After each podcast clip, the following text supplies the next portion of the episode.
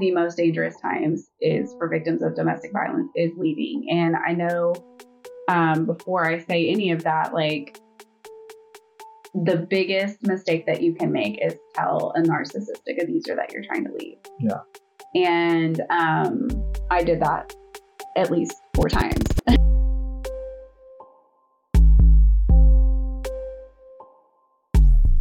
Hello and welcome back to Authentic On Air with Bruce Alexander. I'm your host, Bruce Alexander. Put some time aside right now and stay locked in, because this is going to be one of the most interesting investigations into authenticity I've done yet. Maralen Pennyfeather is here, and we're going to get into surviving domestic abuse, trying to make it in the music industry, contact from past lives, and advocating for neurodivergence, plus much more after today's reflection.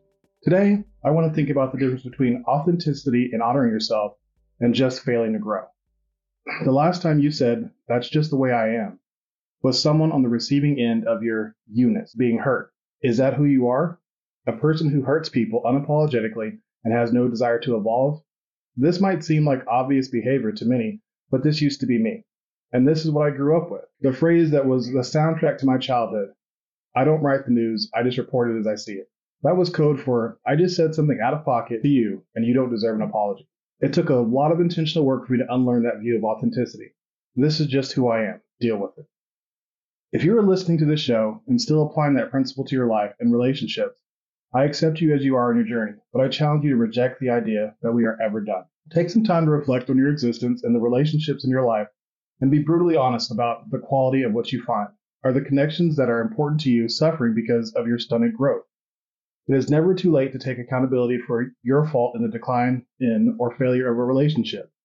I can't promise you any resulting outcome for those relationships, but I can guarantee that if you clean up your emotional litter and continue to keep your side of the street clean, the quality of your relationships that you maintain will start to improve, as will the quality of the connections you attract. I would love to hear from the authentic audience. Tell me if you have embraced the boundless nature of personal growth, or if you've gotten stuck in the "this is just who I am" thinking. Go to the episode 24 reflection post on Instagram, Facebook, Threads, or LinkedIn at Authentic Identity Management. If you are tired of hurting people but need help getting out of that detrimental philosophy, type "stuck" in the comments section, and I will take the lead and contact you and set up a free 30-minute consultation to learn how I can help you start living more authentically. If you love the space we are creating, or want to help advance my mission of making the world a safer place for authenticity, here are a few ways you can support the show. Leave a review and tell me what you think is great, needs work, or what you would like to see more of in the show. Follow the show on your favorite podcast platform or all of the platforms you use. Use that share function. Send an episode of this show to someone you care about, or post about it in your social media feeds and in your stories. These are all free ways to support the authentic mission. If you aren't comfortable being a spokesperson for authenticity, you can be a financial backer of the Authentic Mission by going to Patreon and searching Authentic On Air with Bruce Alexander and signing up for membership. I am dedicated to the work of this mission long term, but I would love your help in more quickly making the world a safer place to show up as yourself. My guest today has the distinguished honor to be the first 2-time guest with an asterisk. Taylor Doe did make a second appearance for a very special episode 20, where I took the guest seat in the Authentic On Air studio and he pirated my host title. If you haven't checked that out, put that next on your playlist right now. It was such an engaging conversation and a great opportunity to get to know me, my motivations, and my mission a lot better. Maralen Pennyfeather first appeared as guest as one half of the Marvelous Mastonic Muggles podcast team. She is back today to talk about her story as an individual, and this is guaranteed to deliver some fresh content that I have definitely not approached before. ADHD, autistic, disabled, musician, yoga practitioner, abuse survivor, stay-at-home mother, educator, advocate, visionary, Reiki healer are some, but not all the ways Maralen identifies. She characterizes herself as a jack of all trades and a master of many. I know already that Maralen and I don't agree on everything, but I loved her energy so much. She carried that with her from the very start. As a fellow ADHDer, I appreciate her ability to be well-versed in so many facets, but even more so appreciate her support of the Authentic Mission. Through her own podcast and enthusiastic support of my podcast, and her use of social media as a platform, she is actively in line with the objective of making the world a safer place to show up as yourself daily. I'm going to end the intro there because I am positive we are going to use up every moment of my 2-hour recording window, engaged in intense conversation. I can't wait to get into it. Welcome to the show, Maralen Pennyfeather. Hi. I'm so excited to be back. Yay. Oh, there's an applause button. I should use that. I don't know if I want the show to be that corny.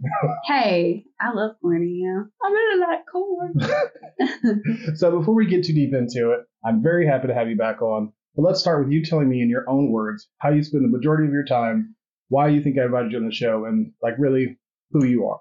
Oh, wow. That's a loaded question. Okay. Might have to break that down.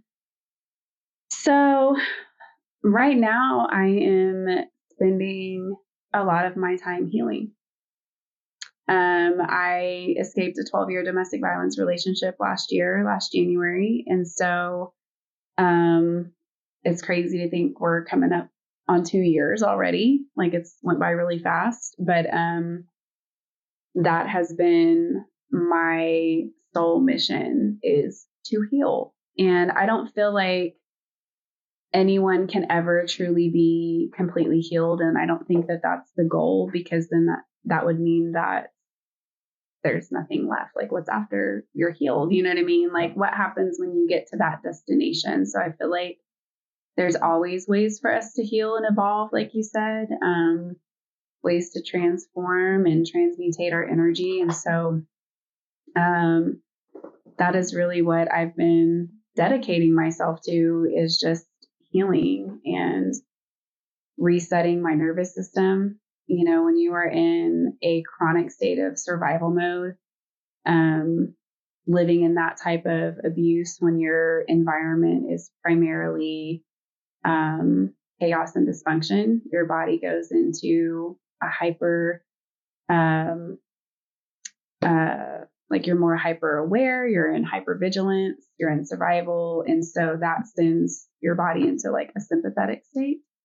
And your nervous system can't regulate. So I'm trying to get back to the parasympathetic state and relax, so, which is easier said than done. To dumb that down a little bit, you're trying to get back from your upstairs brain down into your downstairs brain. Pretty much. Yeah, absolutely. I feel that. Yeah. So, but aside from that, like, I did, last year, I got put on disability, and it's something that I was fighting for 2 years for. I ended up having to get an attorney to help because I was denied the first two times. And I have lived the majority of my life since I was like 17, 18 years old with chronic pain. I started out like having migraines, like very early on. Like I remember being in junior high, like calling to come home because like my migraines were so severe. And then it just kind of like progressed to having like numerous surgeries for different things, being in a car accident that left me with nerve damage. And then as a result of being in violent relationships, like that is really like hard on the immune system. And so it develops like chronic illnesses such as like fibromyalgia, RA. And so I knew that I needed help, you know, and I struggled with working because like as an ADHDer, like it is really difficult to work.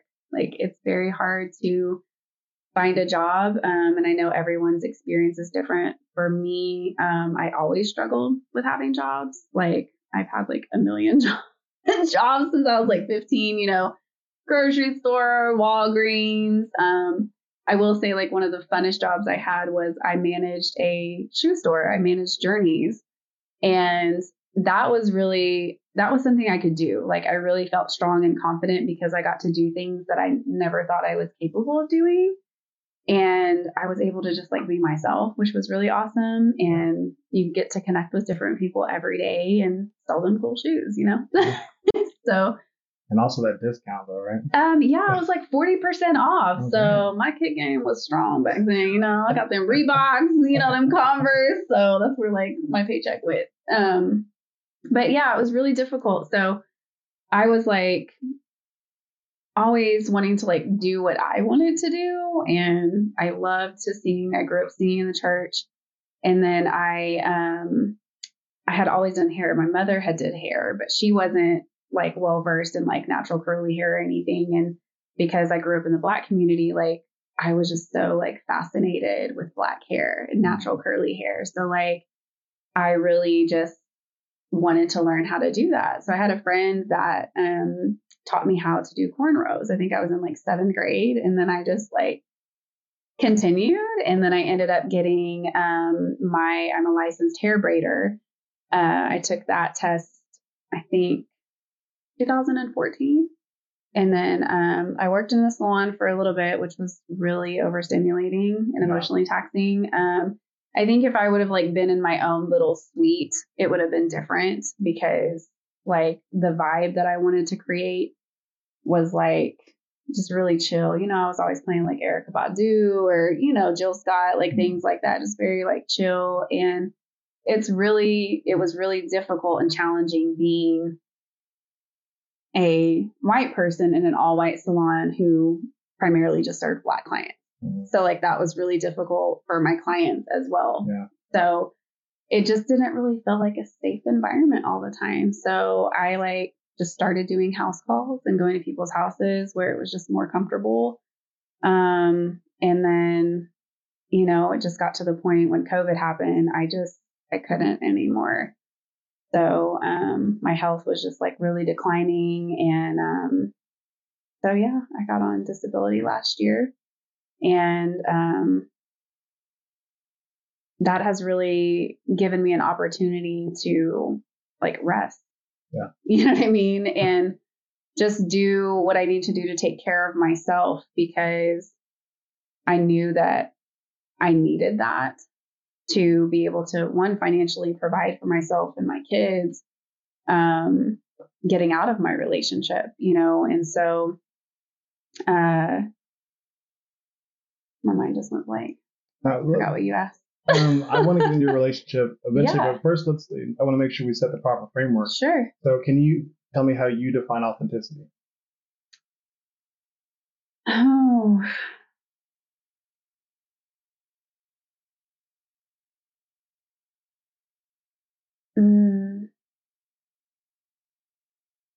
I think I would define that as just like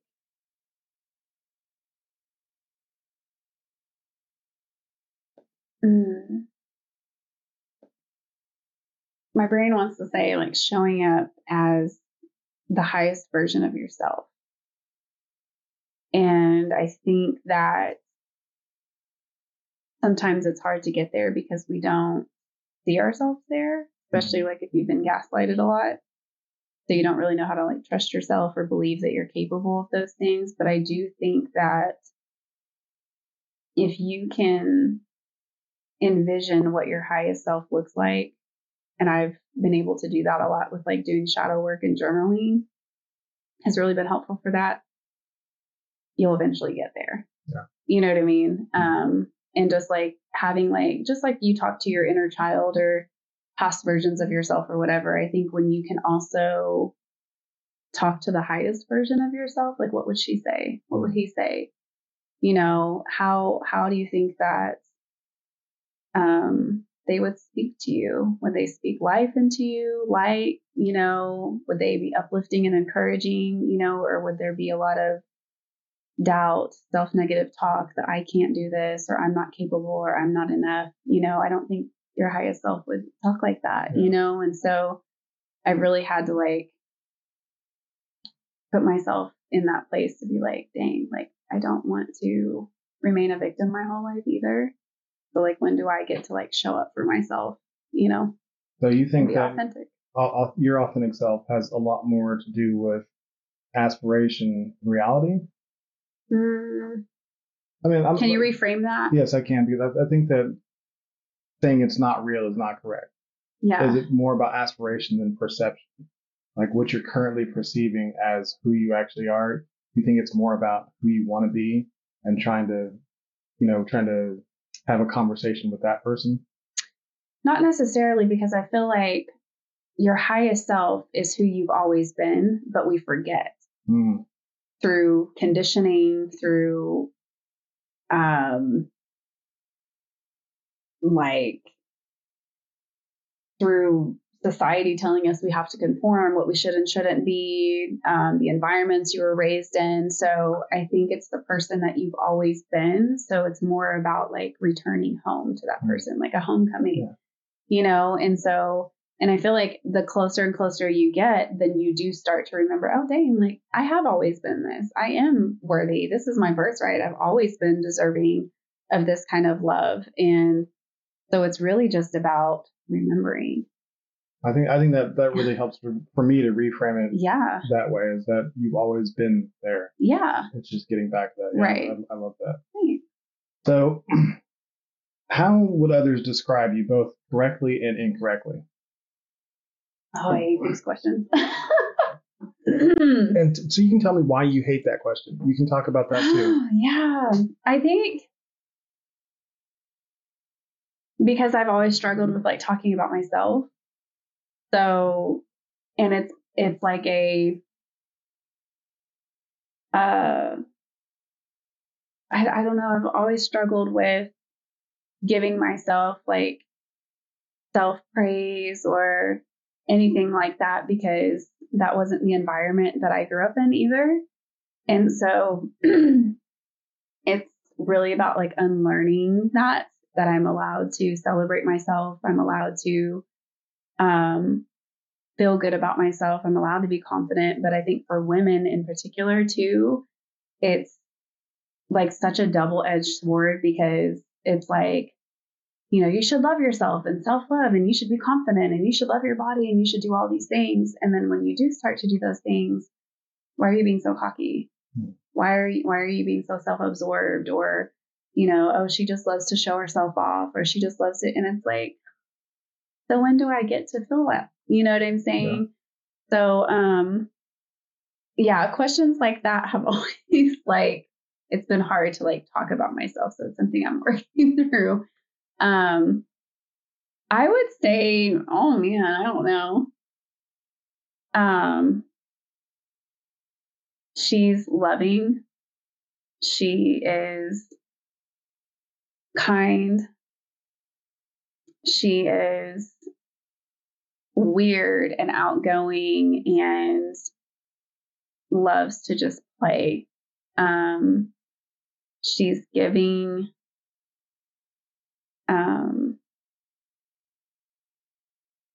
Eccentric, maybe, talented, like well-versed. And do you identify with all those descriptions? I do. So I think that's like a part of healing right now. Like, like in this moment, really just like saying those things out loud to myself, knowing that like those things are part of me and not all or one define who I am either. Mm-hmm. You know what I mean? So yeah. I think that I'm really embracing the idea that those conversations of how would somebody else speak to me, both in this situation, somebody who loves me, somebody who knows me, how would they speak to me? And then talking to yourself that way, because I know that like I am definitely terrible about negative self-talk. Yeah. You know, and the effect that it does to you is like, it's like the person who is supposed to love you the very most is giving you just terrible feedback, criticism all the time. Yeah. And your body can't really tell the difference. No. So you're wearing that. And so I think it's really so important to think, how would someone who loves me describe me? What would they say? Right. And then realize that you love you. Right. So maybe you should say those things to yourself. Yeah, it's easier said than done. It's so 1,000% agree. I know it's hard. It's really hard. And I think that's a part of like working through ego, because like, I think when we talk about like ego death, like, of course, we're not meaning it in a physical sense either, but I think the goal isn't to get rid of ego, because everything is about balance. And ego is a part of who we are, but it's more about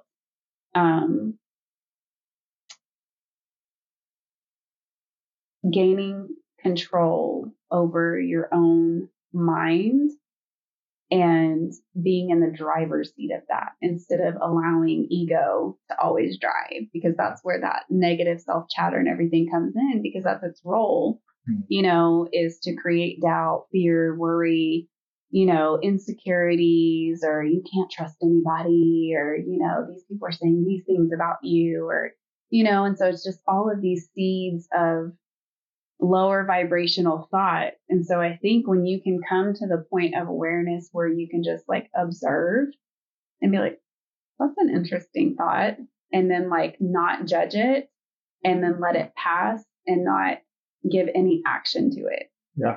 you know, where like you don't internalize that and just be like, well, that's a weird thought I just had. Well, it's not true, because thoughts are just thoughts. So we get to choose what we accept as our truth or not. And that's really hard. Like if you were abused as a child, or you grew up and entered into traumatic relationships, or, you know, you were gaslighted, like there's so much insecurities and lack of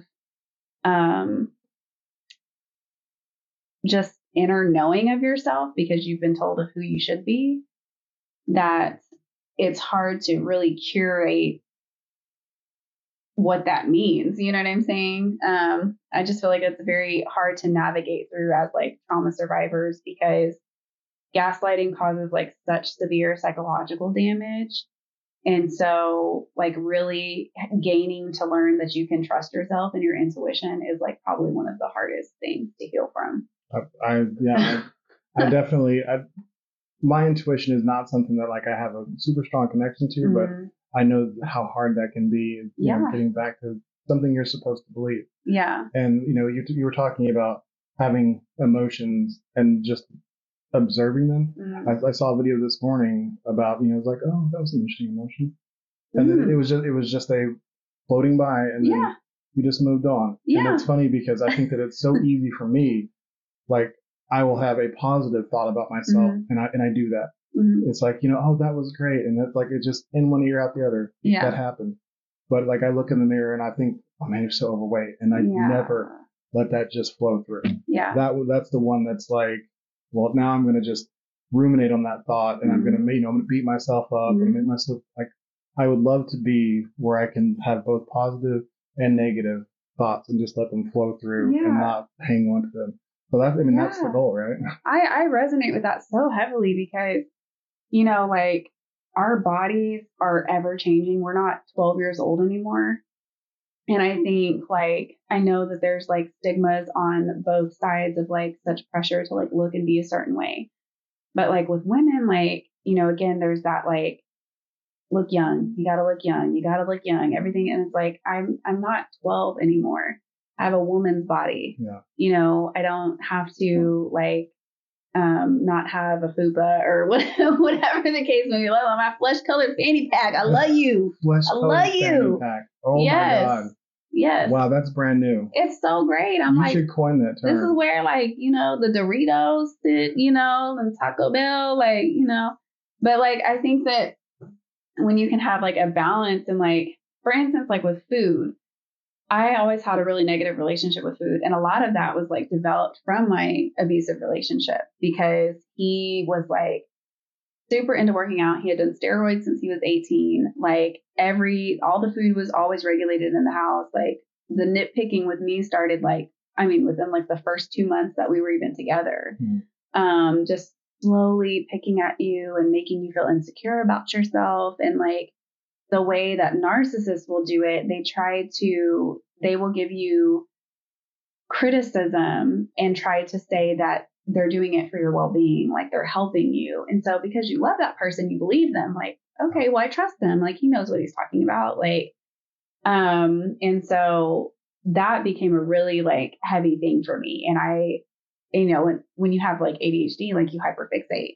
You know, so then I started having terrible like anxiety around food, because then it felt like everything I ate was just shame. Like nothing that I ate, everything had a wrong ingredient or carbs or whatever, or fat and macros, counting your macros, and you got to have a certain calorie intake, and you went over your calories for the day. And like, I mean, I had MyFitnessPal, and there's nothing wrong with tracking your food and doing those things, but being in an abusive relationship, it was wrong, and it was not okay.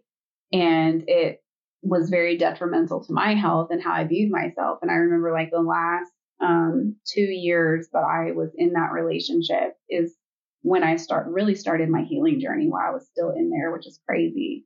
And I stopped working out, and it was just like, I couldn't do it anymore because it wasn't fun. Like I hated going to the gym. Like I preferred to like go hiking or ride my bike or dance or, you know what I mean? Like, I just hated the gym environment. It was just such toxic masculinity all the time. And like, I hated being sexualized, going to the gym, you know? And so, I stopped working out, and man, it was like shame, shame, shame. And I just remember being so proud of myself for like standing up and like, you know, if me and the kids wanted ice cream one day, I would go get ice cream, and he was just like, you don't need that. And I'm just like, but I want it, so I'm going to go get it.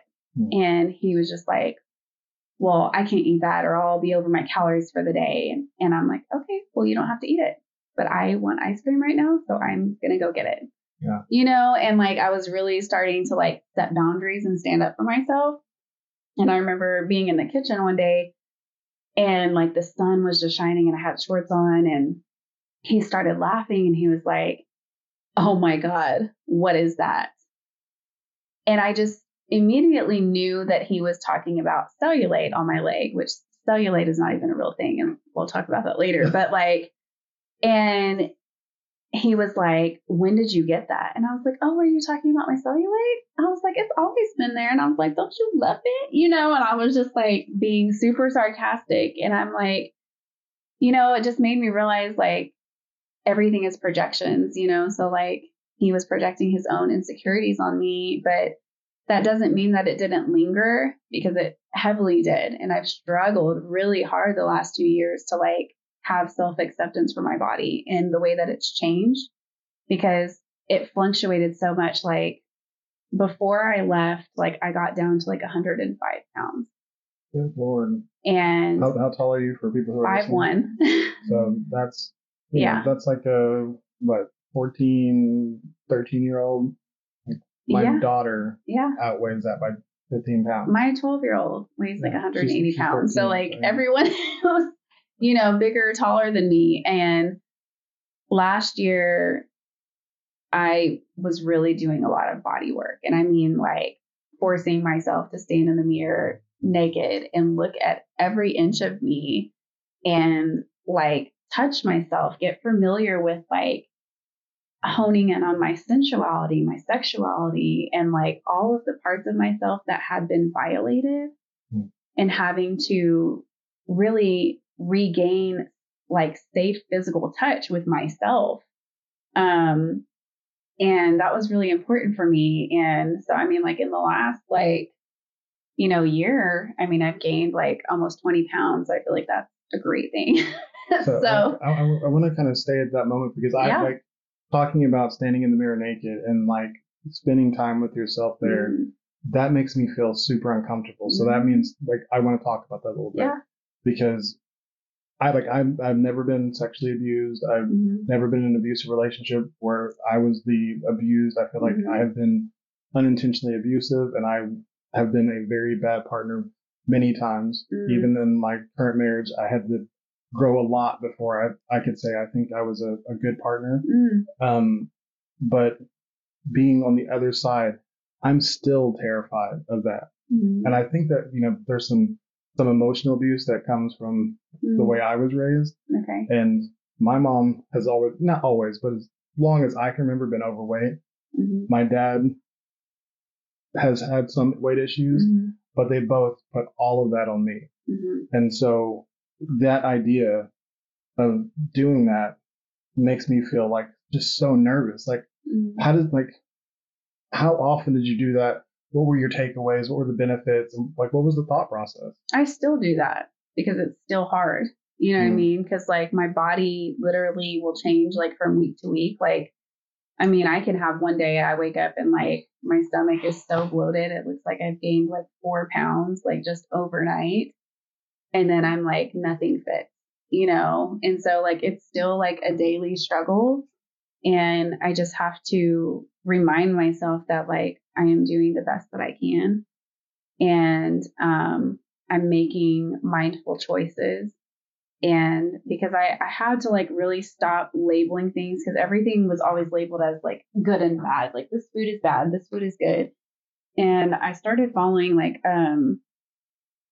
she was like a kids nutritionist, and she teaches like eating in color and like mindful eating. And I like using that term better because I feel like when we put labels on things, it really limits, you know, how we view food. And then plus like the way that our food is now, everything is like genetically modified or there's preservatives. It's like, you really are just doing the best that you can because this is what we're given. So unless you're growing your own garden, like everything has shit in it and like it sucks, you know what I mean?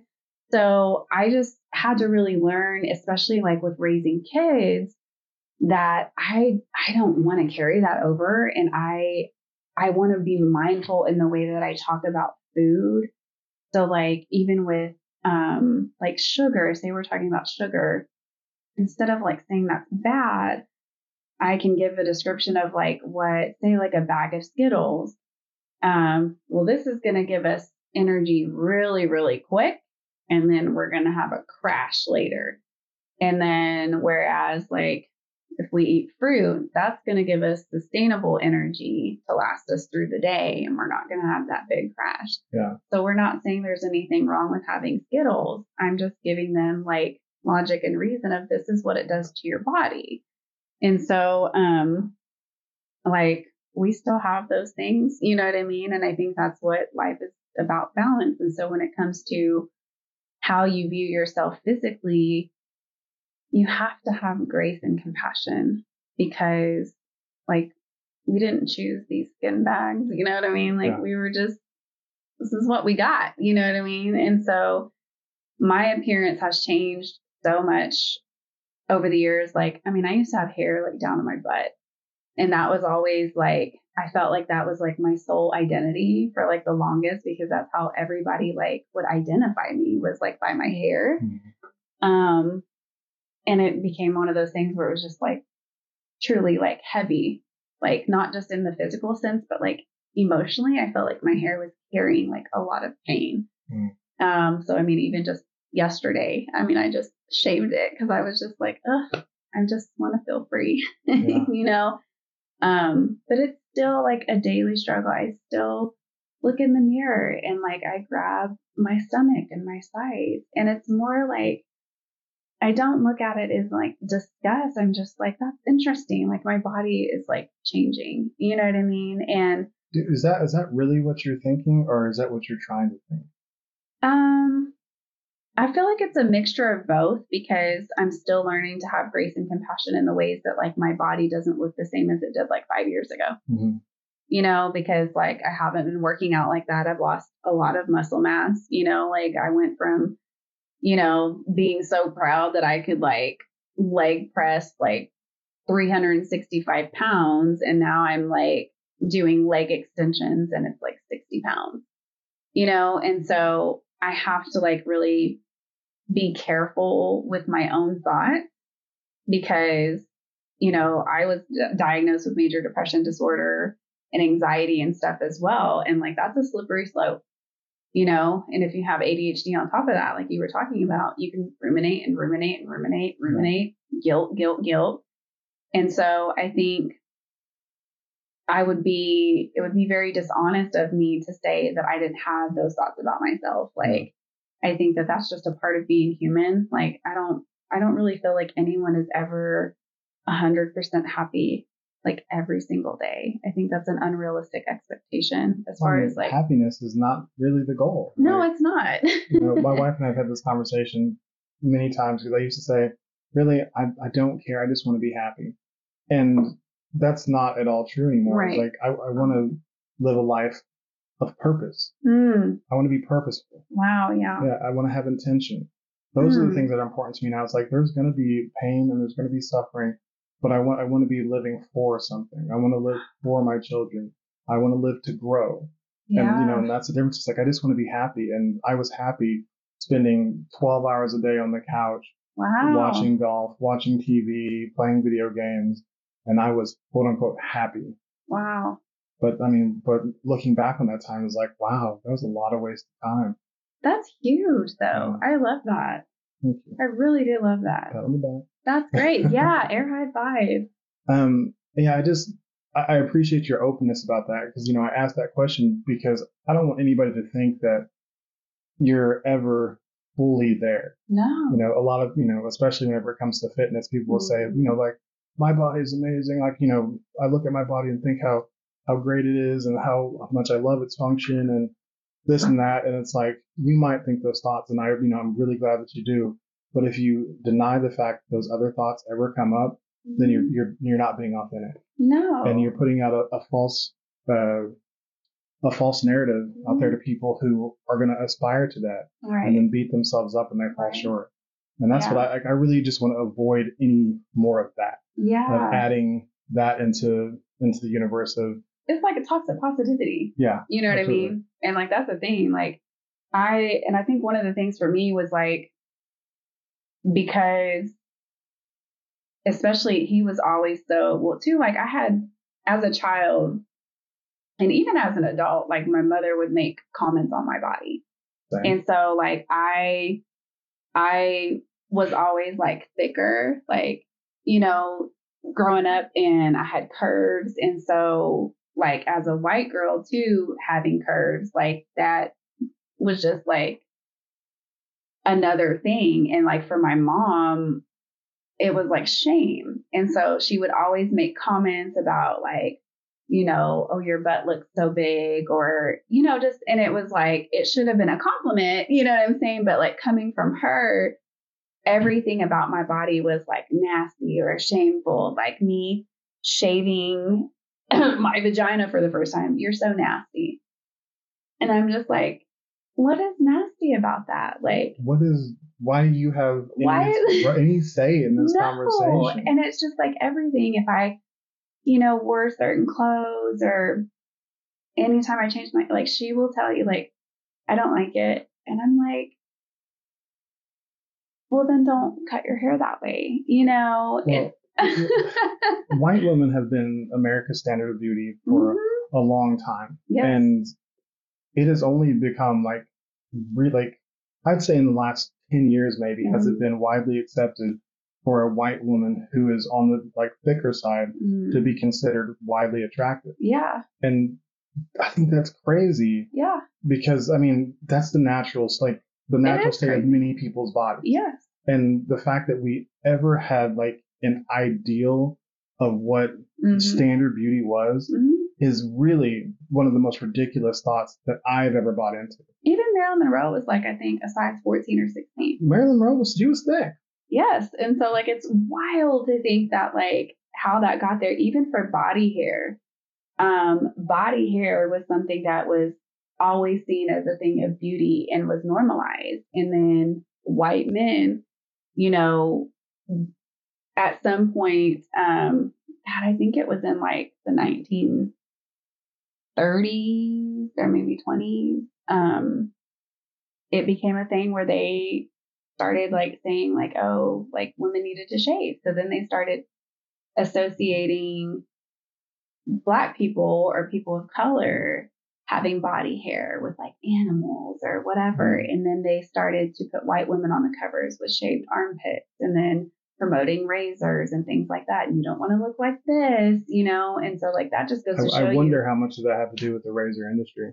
Oh, I'm sure. Like I heard something recently about the creation of like the proposal, how that was like, I think it was Tiffany's kind of made the diamond ring a thing. Like if you don't propose to your wife with the diamond ring, then you don't love her. Right. And that was in the early 1900s. And it became this lie that we all bought. Fear. And it was like, well, I don't want her to think that I don't love her. So I better come with the diamond ring. I don't want to be rejected. And that's exactly. Yeah. And how long has that, I mean, I feel like the last 5-10 years has kind of been awakening of a lot of things, but that's something that is like no longer so widely accepted to where you have to come with a ring that is what, like 3 months of your salary or something? Yeah. Like Tiffany's got you.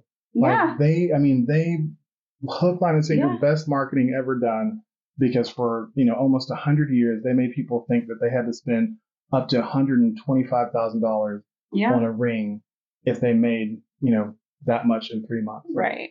That's wild. It is wild.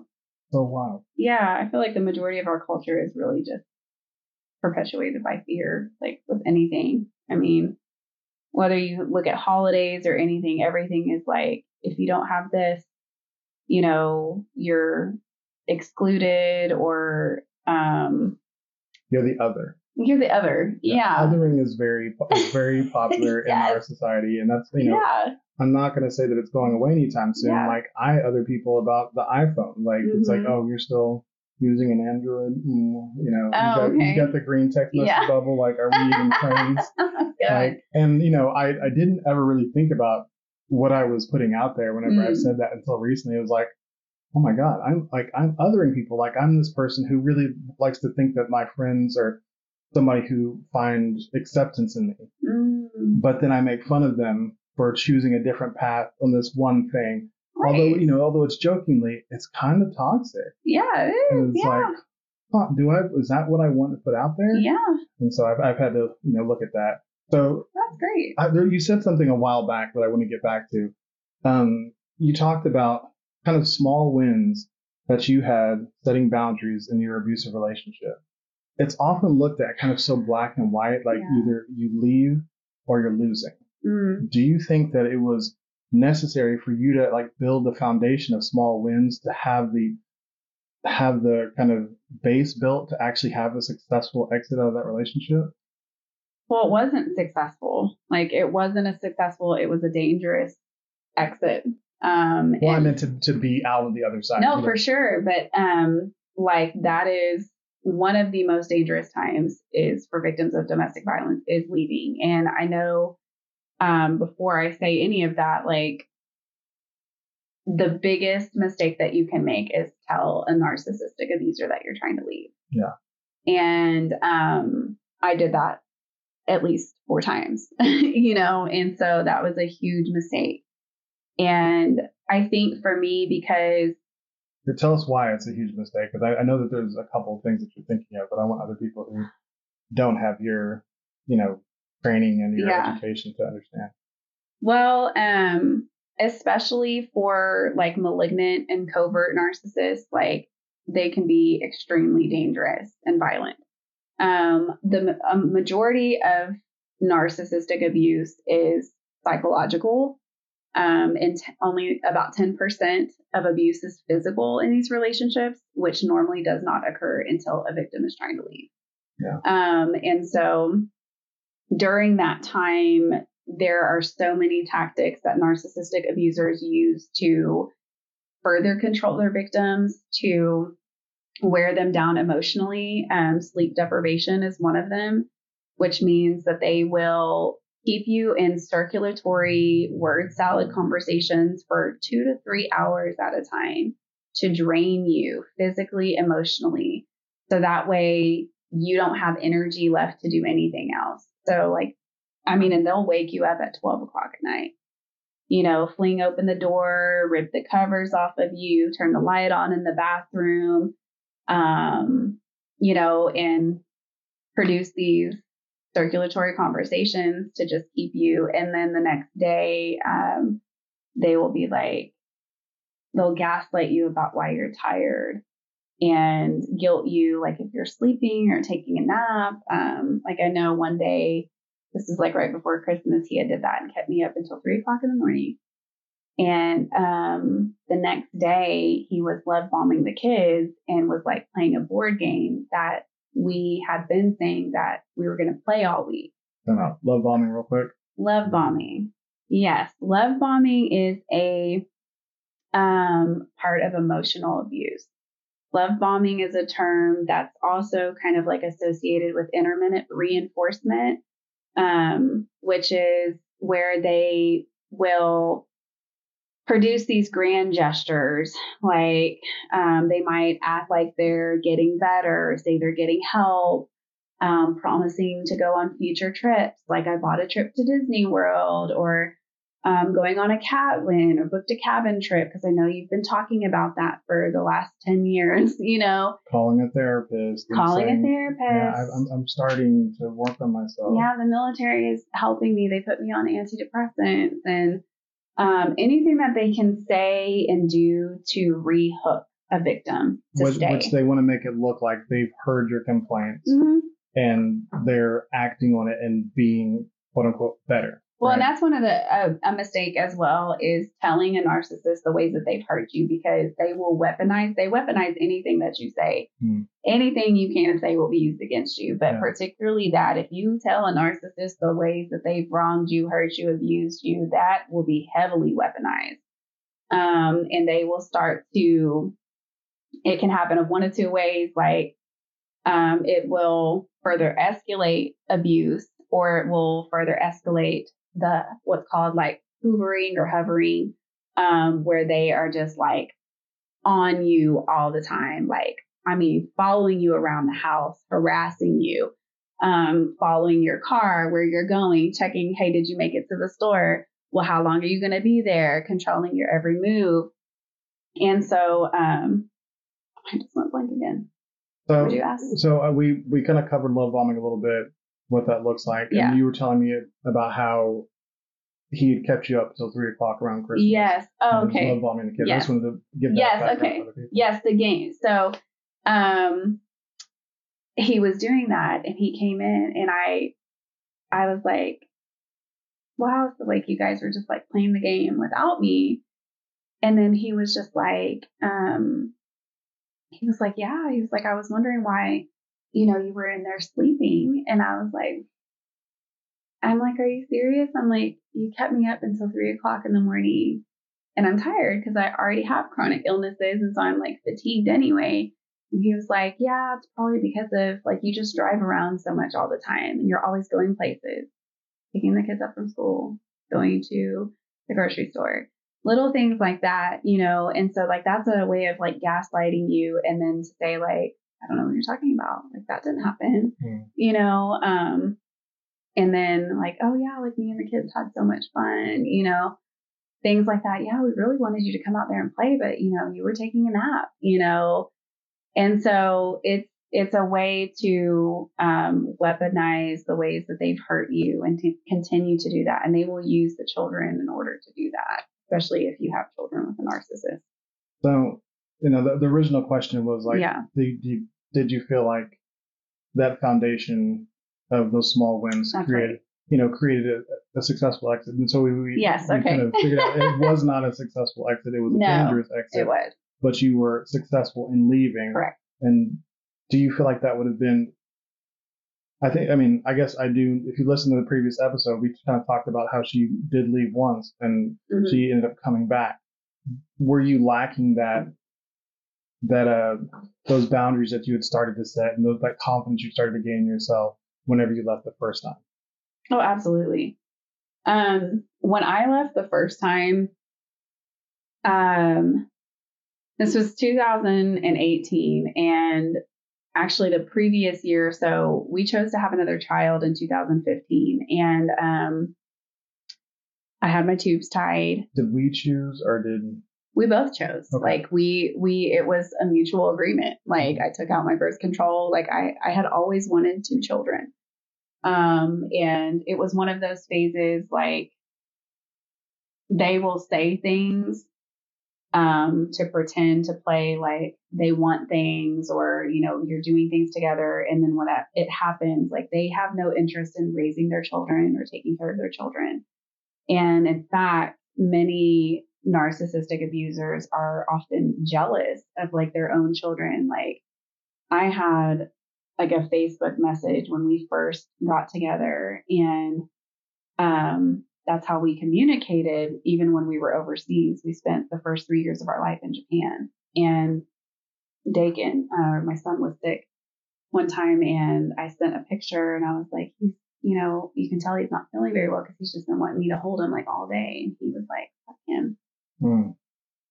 You know, and just having that type of reaction to any attention that was not on him, even with his own children. Mm. And so, back to your question, I felt like having boundaries, that was something I didn't even know was a thing, because I never was taught boundaries as a child. My mother overrode that all the time. Like, I had no privacy, or, you know, busting in my room, or always, what are you doing in there? What are you doing in there? And I never had any privacy. Was your mom a narcissist? Yeah. She is more of like there's different classifications of narcissists, and there's all different types of narcissists. And my mother was very abusive as a child. We can get into that later, but she's more of like a level one narcissist. And so I think the patterns that were shown to her as a child carried over with her.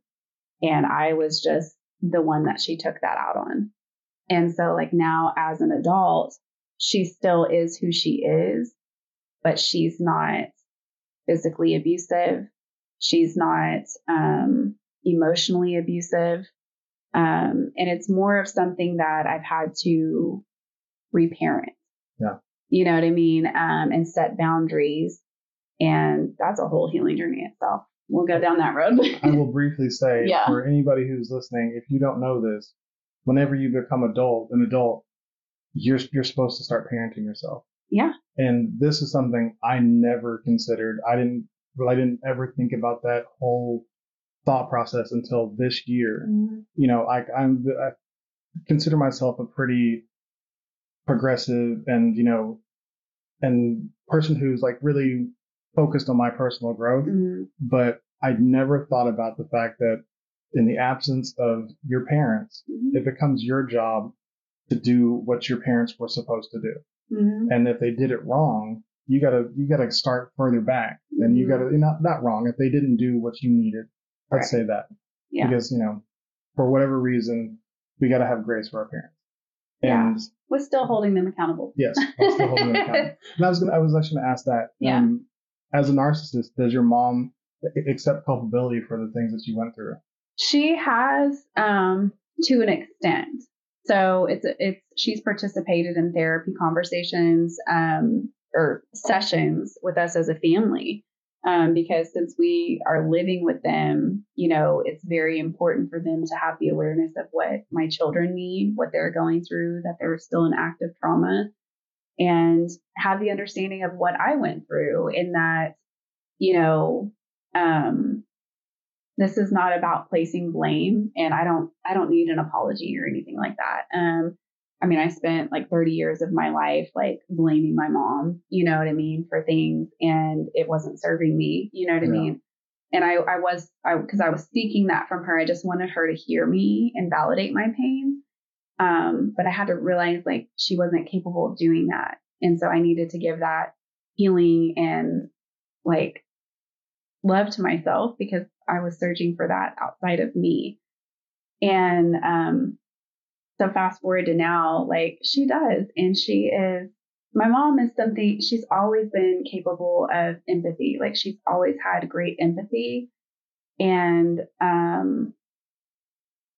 she's super, super like helpful with other people. And now granted, like with narcissists, like that's a common thing. Like they're more kind, more helpful to other people outside of the house than they are with you. But I think now that I'm able to have clarity, and even just within the last week, I've had really beautiful childhood memories that have came up with my mom. And so that's been very healing for me to like, because I was always, when you're in active trauma, like your body blocks out everything else. And that's all you can remember is the bad. Yeah. And so it was very important for me in my healing journey to remember the good things. So I would get out photo albums and like look at pictures so I could see my face, see my little eyes, and see like what I was feeling in that moment, And now, she's opened up about her childhood, and she's in a more receiving space where she's able to see in the ways that carried over, and I think that's been such a beautiful thing. And she's getting less reactive and less reactive, because, as a child, it's not your job to parent your parents. And I've had to like really understand that she didn't have an example of what love was. Her mother never told her she even loved her. Mm. And like there was a situation that happened, and it's like if you would try to address something with her, her immediate response is to get defensive and deflect. And I remember looking at her, and I grabbed her and I looked at her and I said, I love you. And I said, no one is attacking you. You don't have to get defensive. I love you. And I'm coming to you with love because I love you. That's why I'm telling you these things. So that way we can learn how to communicate in a healthier way. And I hugged her and she just put her head on my shoulder and she got emotional. And I said, you don't have to be in survival anymore. You don't have to be defensive because no one is attacking you. And it's okay to make mistakes. But like having these conversations is important because this is how we course correct. This is how we literally change DNA. Yeah. Is by having these uncomfortable conversations. And I remember being in a therapy session and the therapist, my mom, you know, was disassociating and deflecting. And she was like, she validated that. And she said, I can see that you're really struggling to stay present in this conversation. And it's uncomfortable, you know, and my mom got emotional and she was like, it is. And she said, because we didn't know that she was going through that. And so it was very hard for her to like accept that that was happening. And especially with the kids and the things that my children have experienced at the hands of their father. Yeah.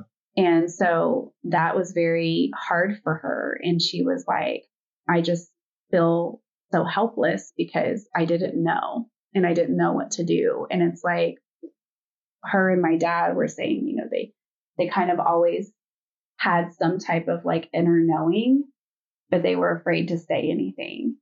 And they were like, you know, because we didn't want to upset you or, you know, we just wanted you to be happy and, you know, things like that. And that inner knowing was that you were in an abusive relationship? Yeah. Like I think they knew from the beginning because of things that happened and that were in my own house, like with him. And then times like when me and the children would come stay for a week at a time, you know, and so, but never would say anything why, you know? And so I think they had an inner knowing, but it was really hard to know what to do as a parent. And because real quick, I have another question. Yeah. Is narcissism a state that you can move out of, or is that something that you are a narcissist? Because it seems like your mother has moved on the spectrum of her narcissism and being able to be more mindful of other people. So, you can have narcissistic traits that you have carried over from a parenthood-child relationship. But true NPD is often something that is not curable because it requires taking accountability. And that's why, like, God, I think it's like maybe like 2% or a little bit more people get diagnosed with NPD because nobody wants to go to counseling or therapy, like, because that requires accountability. So do you think that your mom just had narcissistic traits that she was conditioned in? Absolutely. Yeah. I don't think that she has NPD at all. And this is also something coming from my therapist, who is a clinically trained in narcissism, and she's a psychotherapist. And that's very important too when looking for a therapist. If anyone, victim survivors, have experienced anything like this, even if it's just from a parent, is making sure to find a therapist that is knowledgeable on narcissism, because it is a slippery slope if you don't, because there are many, like, even spiritual gurus, counselors, therapists that can really do a lot of damage to victims. That way they will further gaslight, self-blame. They will try to encourage victims to stay with abusers, to work things out, to reconnect with their parents and make it their responsibility. You just need to forgive. You just need to forgive. And so without having someone that has that type of training, you just have to be very careful. And then if there's people that are in relationships with narcissistic abusers, and they get into a relationship like that and they don't have a therapist that is trained, they will manipulate those therapy sessions. Yeah. And I mean, I had that happen in our first session because it was with like a church counselor, you know, yeah. And it was like, you know, I had religious indoctrination so heavily too, you know,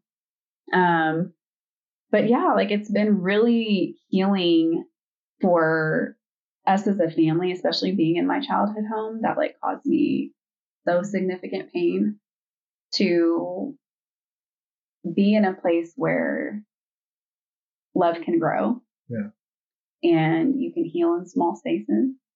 And I knew that if I could bring healing in that space, the space that I was hurt in as a child, then I could do anything, you know? And so I really let that like heal me. But I want to go back to your question about when I first left, like, well, real quick before you say yeah.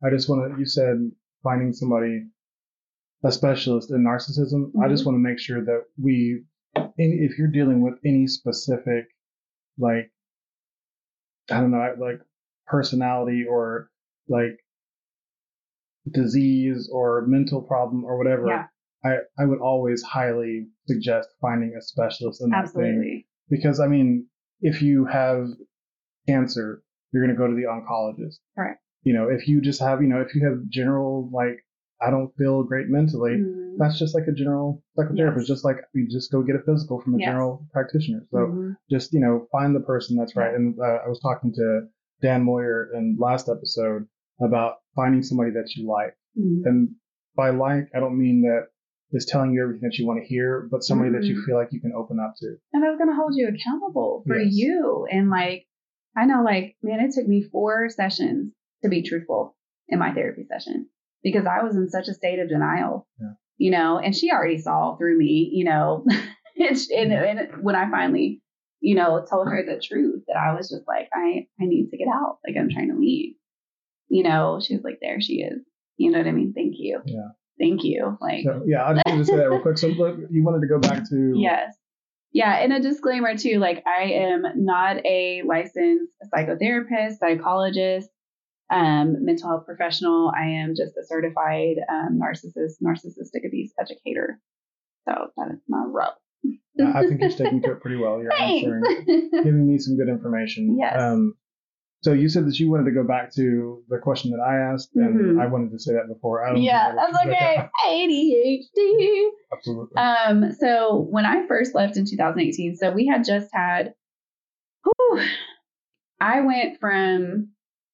So he had, when we first got together, he was already married. Mm-hmm. He actually had 3 children. He had a stepchild and then 2 daughters. And I didn't know that he was married whenever we got together. He wasn't living with her. He was living in a friend's house where somehow we mutually met because I was living with a friend at that time. And things just happened like super freaking fast. I mean, like within 7 months, I was married and pregnant and moving to another country. Wow. Yep. So his divorce like went really quick as well. Absolutely. Yep. He was like saying that he had already filed and he like showed me the paperwork, but he hadn't like went and filed the paperwork is what right.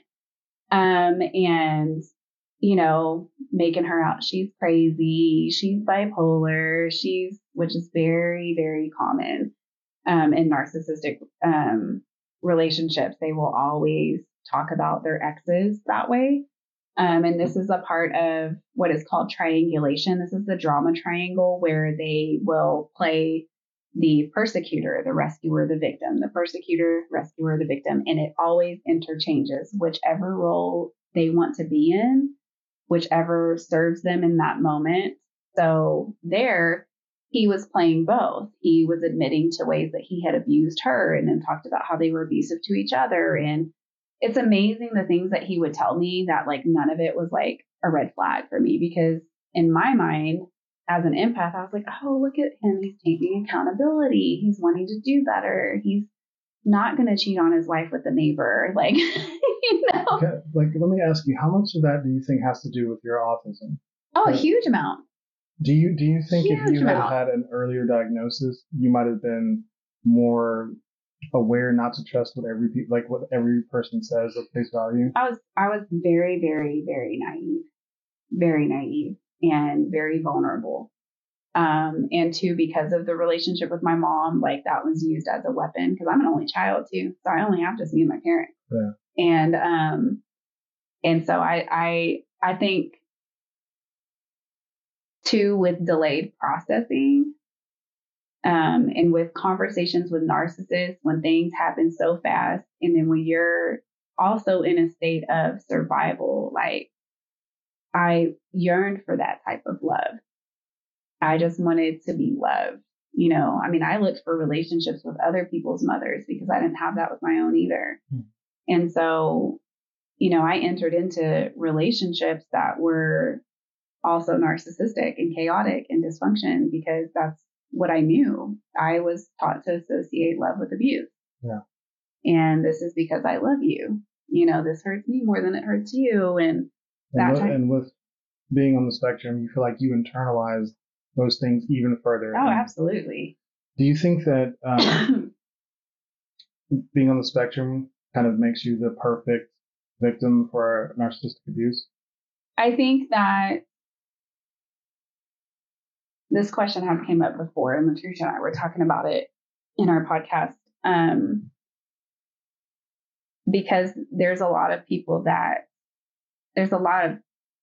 like mental health professionals that I have seen use this, and they'll say, you know, you got to work on like what attracted you to that person, mm-hmm. you know, so you can stop attracting people.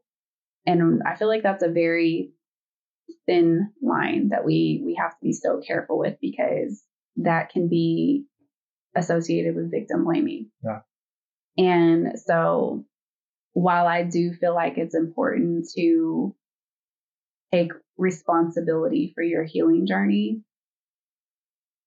and notice things that are not serving you, I don't ever want to let victims and survivors think that there's something within them that attracted them to an abuser, because abusers are perpetrators. They are predators. And so they know exactly what they're looking for. So I think that for me, maybe it's less about what attracted them to you, because that feels very blaming to me. Yeah. But more what attracted you to them. Mm. Like, I feel like that distinction is very important, because there are some pretty strong signals that are given early on that, you know, yeah. kind of like alpha male behavior that a lot of women can be attracted to, mm-hmm. that if you're not careful and, you know, what you're actually looking for, mm-hmm. you're looking for abuse signals. Well, and that's a part of like the nervous system being conditioned to associate that with love. Yeah. Okay. So that is not a fault of your own. That's a fault of your childhood upbringing of not having a secure attachment style. So it's very disorganized. Your nervous system is searching for that release of dopamine and cortisol. Where's the highs and lows? Okay. He's talking shit to me one day, and the next day, I love you so much. So those are those little doses of niceness and breadcrumbs, and mm-hmm. leaving you a little trail to keep you on the edge of hope. You know what I mean? Yeah. And so when we first got together, there wasn't any signs like that. Within the first couple months, the signs that I see now, I didn't see them because they were so subtle, but yet so obvious at the same time. Like, I have, you know, Facebook messages from when we first got together, and because my Facebook or his Facebook used to be my Facebook, but he coerced me to create a joint account within the first month we were together. I'm yes. sorry. That seems like a pretty obvious signal. But in my mind, I'm like, he's so caring. He just wants to be with me.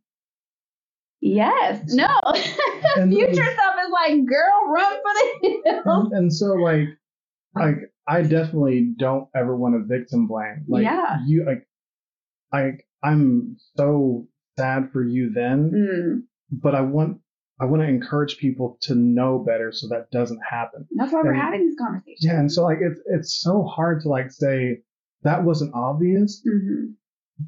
but also say, like, I understand that you didn't see it at that time. Yeah. I wasn't in a conscious state of mind. Yeah, that's... You know, like, so when you're in a state of unconsciousness, like, when most people say, like, I had an attorney say to me, you know, yeah, but you did know better. And I'm like, but I didn't. Because if I did, I would have done differently. So I was doing the best with the information that I had at the time. And I didn't have the wisdom and the educational tools to know better. So to say that is really invalidating, because no one that's in a conscious state of mind would actively choose that. Let me add something to that, because I think it's really important to say that, you know, everybody says know better, do mm-hmm. better. I believe that, but also as a neurodivergent, that's not necessarily true. No. Executive function is a real thing. Ooh.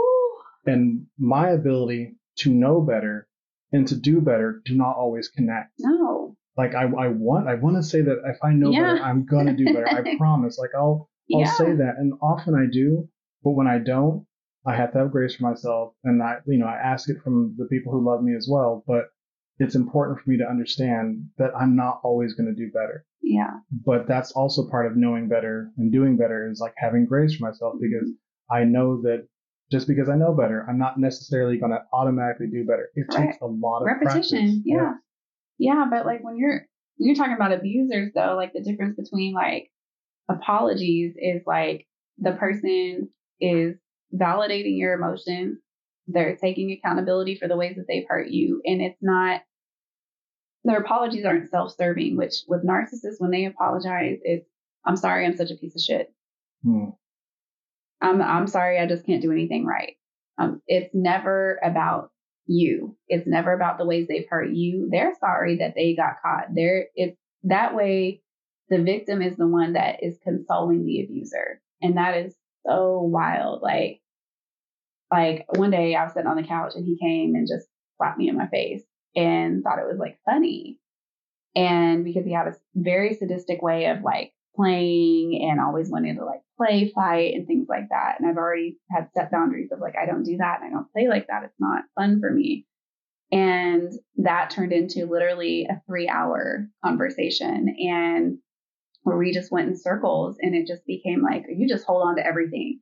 You just hold on to all of my past, and you just can't see me for who I am today. And I'm like, but that's a part of keeping you in that cycle, because they want you to have an emotional reaction so they can be like, look at how you're acting.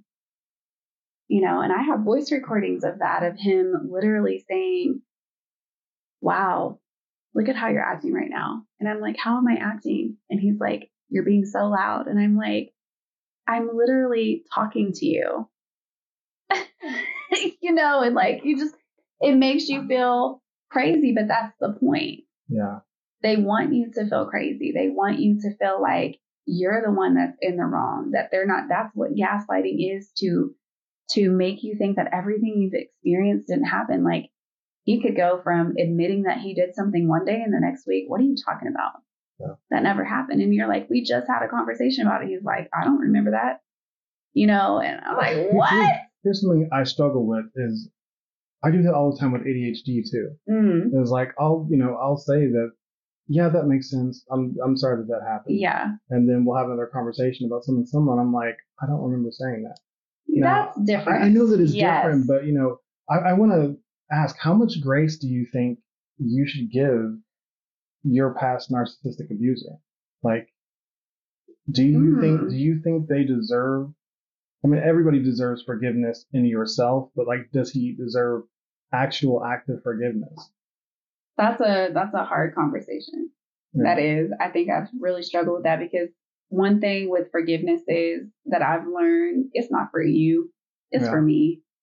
Because and I feel like it has to be a choice. And I think that people should choose to do what feels good for them. I do feel like acts of unforgiveness, not just for the, not for the person, but for yourself. Okay.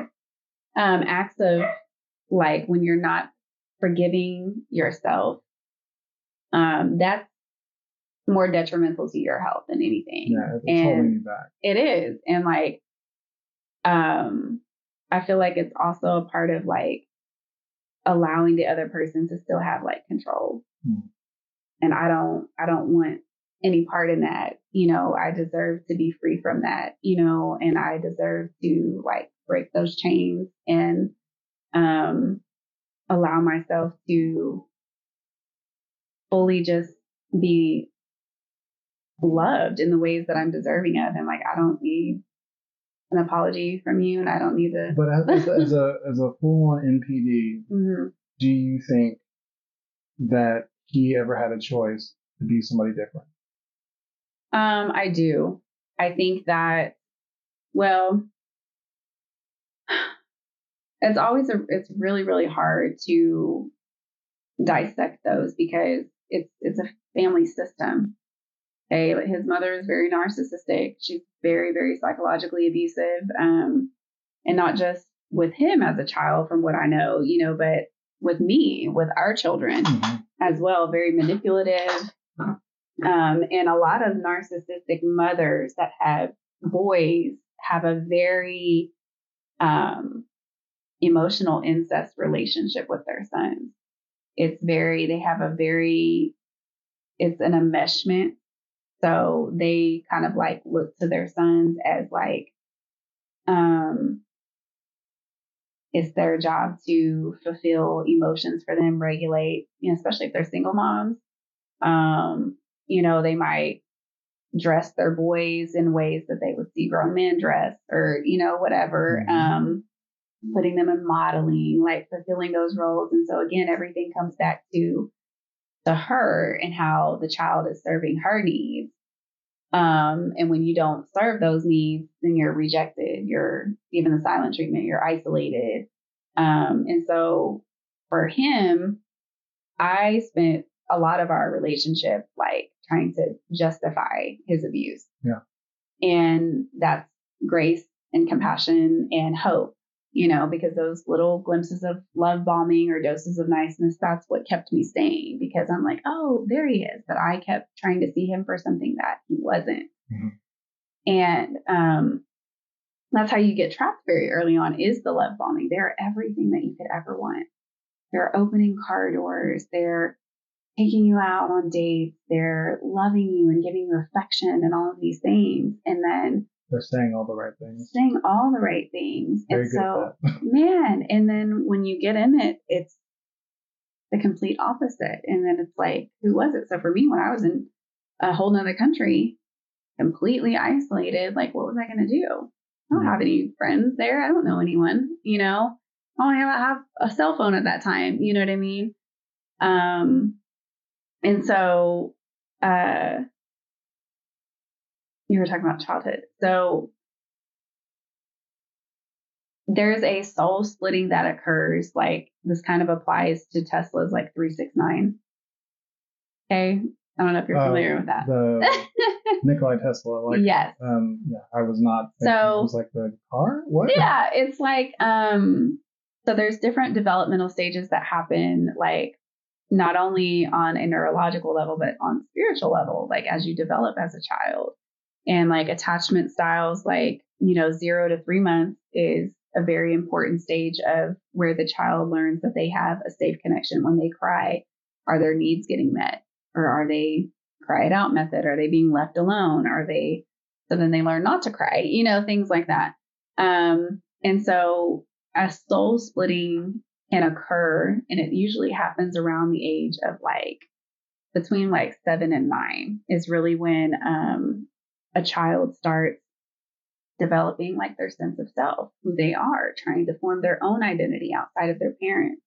Well, when you have a narcissist as a parent, you are an extension of them.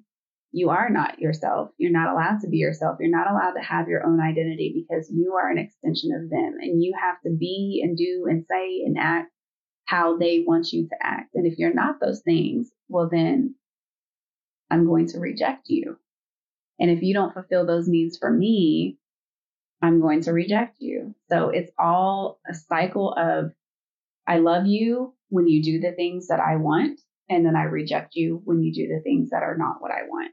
So it's a cycle of rejection, abandonment, love, you know. And so I think, that, you know, you said as a child, mm-hmm. if you are the child of a narcissist, which I'm increasingly sure that I am, yeah, you will find that that doesn't stop just mm-hmm. because you're an adult. No. My last conversation with my mother was, she was very, very, very upset at me because I wouldn't vaccinate our kids against COVID. And I told her, like, hey, we're going to have stuff that we disagree on and need to be able to move on.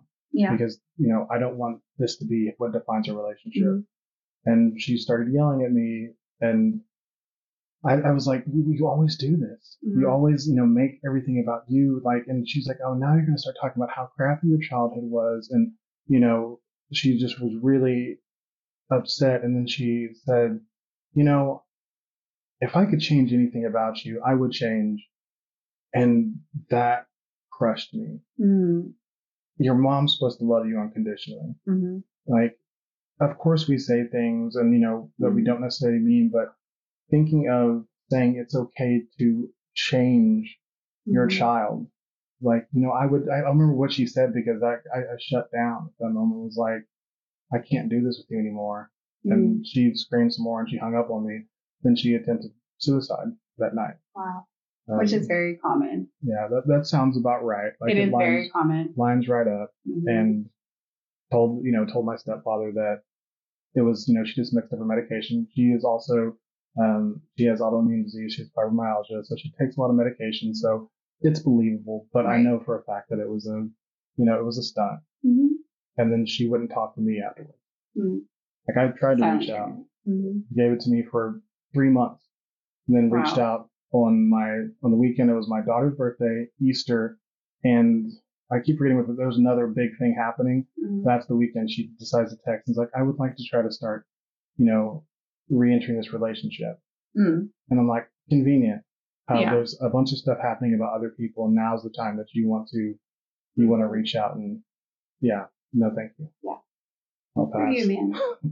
It sucks. It's hard. It's very hard to cut somebody who's been such a big part of your life mm-hmm. out because of the amount of toxicity they bring to the relationship. And, you know, that's a whole thing. And I want to really commend you for that because it's a lonely road. It's a lonely road. And I think that, I don't know why that made me emotional. It was emotional for me too. Yeah, I can talk about it now. People don't understand, like, when you have to make an active choice to like remove someone from your life that you love so dearly and you want so bad to have a connection with them. And that's one of the hardest, but yet bravest choices that you have to make because it's about you and you're choosing you. And people always use like the loyalty thing, you know, but their family, but their blood, but their family, but their blood. And it's like, that is never an excuse to tolerate mistreatment. But that has become the staple in our society, especially in religious indoctrination, you know, like, but it's your mom and you got to respect your elders and you got to do this. And it's like, no, you don't have to respect anyone that is mistreating you. No. And that is why that's how people end up in these abusive relationships so easy too, is because that's how we're conditioned as a society, like from day one, to tolerate mistreatment because people are older than us. It's like, Matilda, I'm big, you're small, you're right, you're wrong, and there's nothing you can do about it. And so you're always made to feel so small, even through adulthood. That inner you is like, I can't do anything. I can't think of, I got to tolerate this because she's my mom. And what I agree with about religion is that your elders do deserve respect. Yeah. They just, I mean, it's like, it's an exhaustible thing. Yeah. It's something that is not infinite. You don't get infinite respect. I'm going to approach you with respect because you're an elder. I'm going to respect you because you're mom. I'm going to listen to you and, you know, try to take your advice in and give it a higher amount of weight than other people's until you show me that you don't deserve that. Yeah. And as you continue to show me that you don't deserve that, you get less and less of my respect. Right. It's not perpetual. No. And that's where I feel like that toxicity of religion is often, you know, what like held up is that they want to say, no, you need to keep respecting them, mm-hmm. as if they've done something to earn that respect. Correct. And even in like relationships, when you do marriage, because I stayed in my relationship for so long and went back because of a lot of that religious indoctrination. I don't want to have separate my house, and I don't want my kids to grow up without a father, and like all these things. And then, you know, like even when I was like seeing somebody else during the time we were separated, we were still married, and this was the first time I was trying to leave. He had already been having affairs, and like that was very common, because one thing they'll do as well is like they'll have an affair and then not even tell you until 2 years later. Well, then what are you going to do about it? You know, oh, I'm sorry, and I changed, and you know, and he had a porn addiction and all this stuff, and like, I guilted myself for so long for also having an affair during that time. And I had to keep it a secret because obviously I was trying to leave.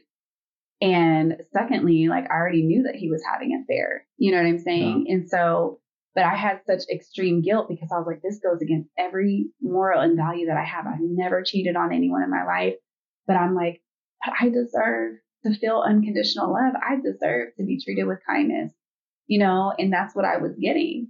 You know, and so whenever I left and I experienced unconditional love, safety, joy, gentleness, ease, I knew that that was possible. But because my nervous system was so addicted to dysfunction and chaos, peace felt like, what is this? Yeah. Where's the chaos? Where's the dopamine?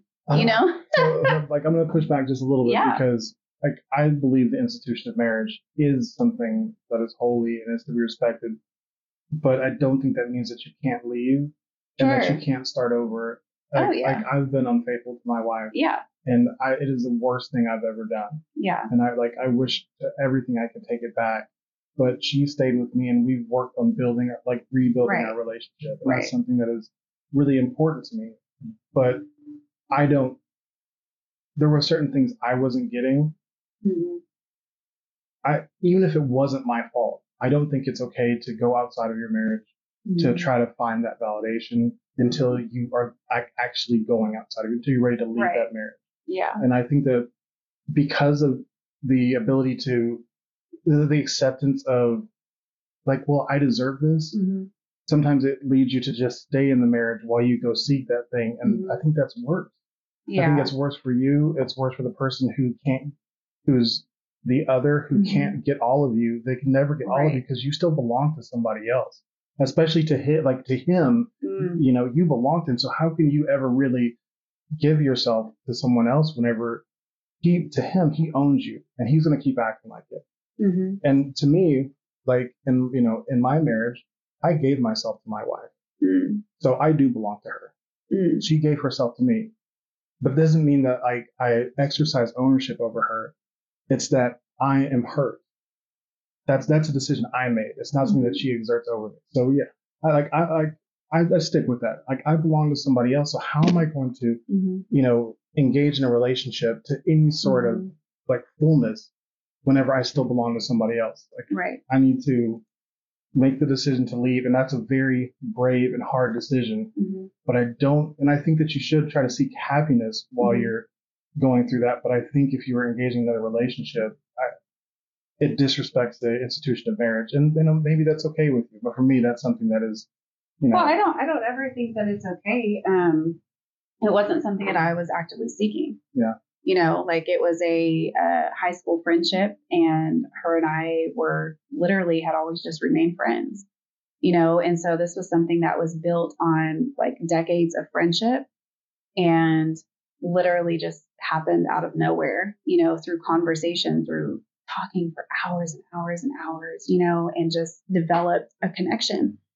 And, you know, I was already so emotionally tapped out as well. Like I had, you know, I went from having one child to 4 in a month.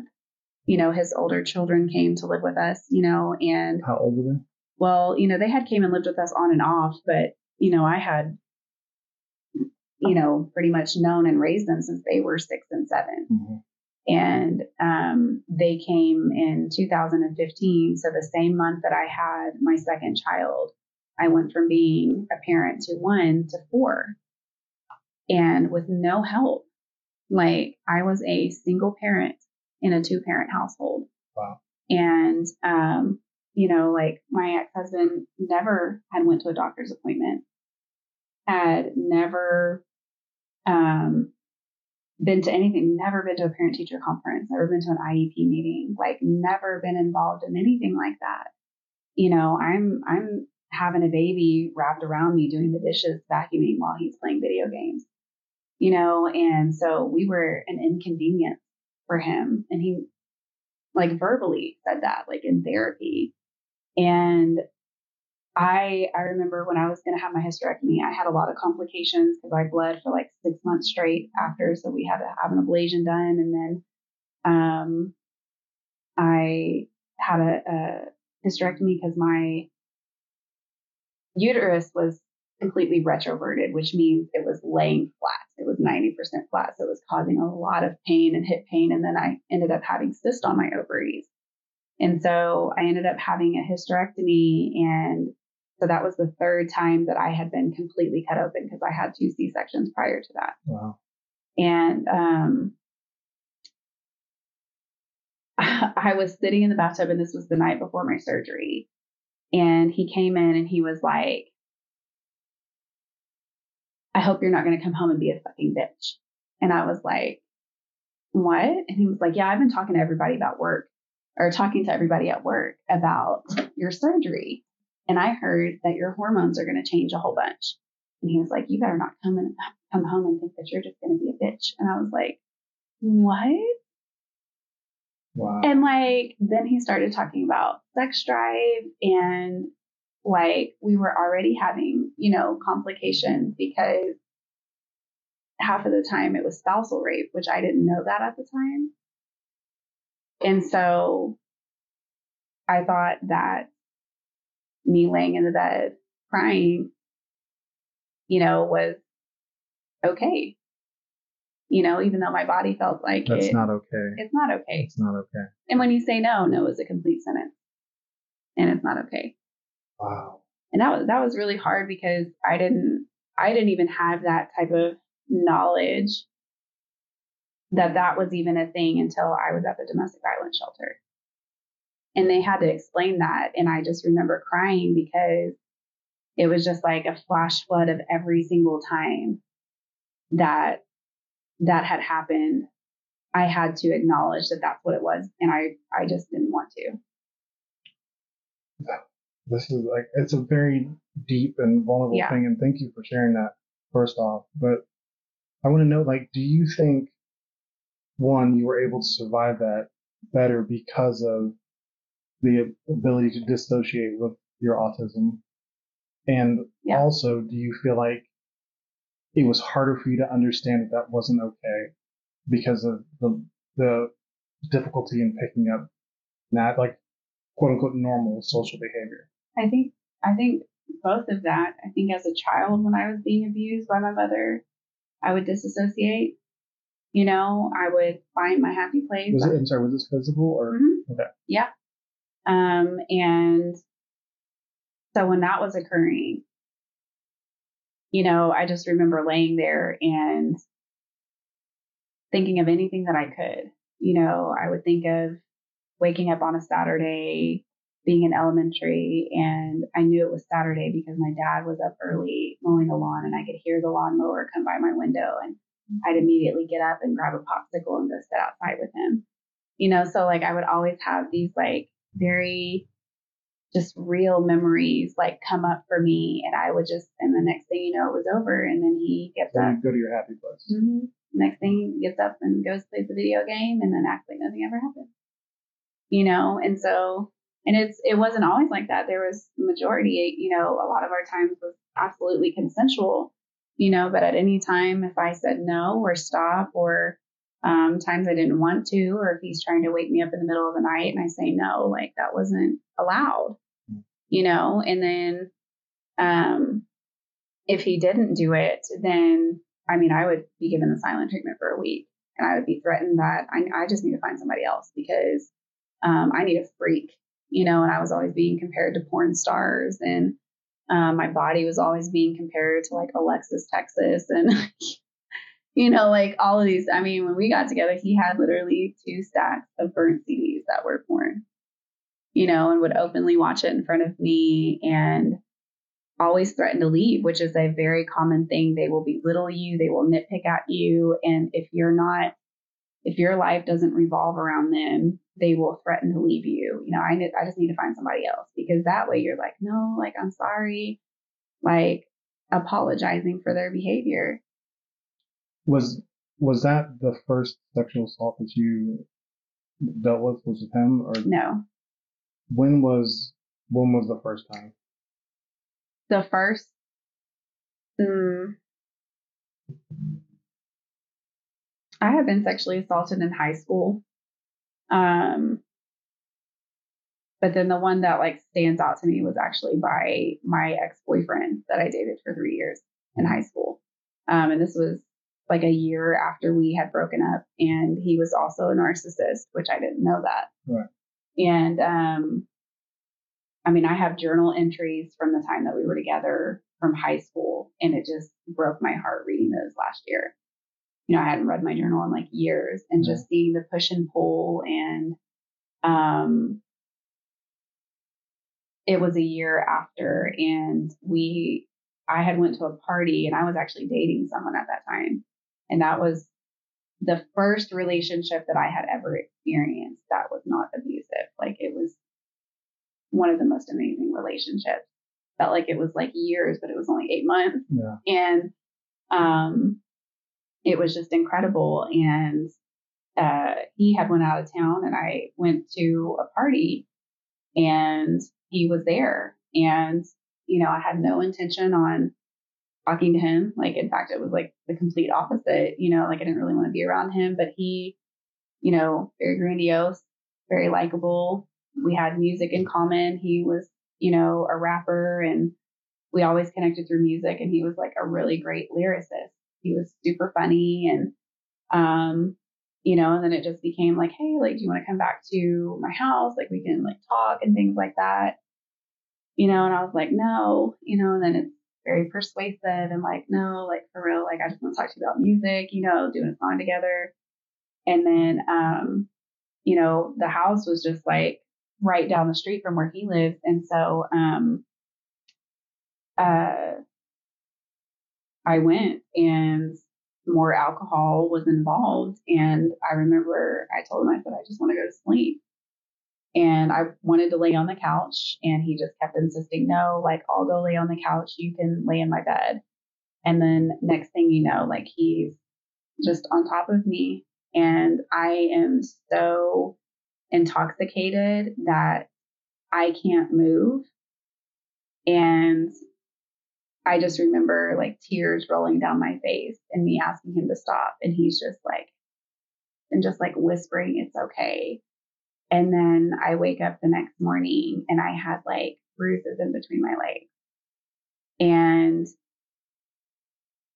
I remember calling, there was a police officer that we grew up in junior high with. And I called him because I didn't know what to do. And I was scared to report it, because immediately after I had asked him what happened, and he was like saying that we had sex. And I was like, no, like, that's not what happened. And he was like, well, no one's going to believe you. And it just continued. And so I was really scared. And then plus I had, and this even was with my ex-husband, because I already knew the way that society had demonized Black men over decades. You know, they're animals, they're violent, they're all of these things.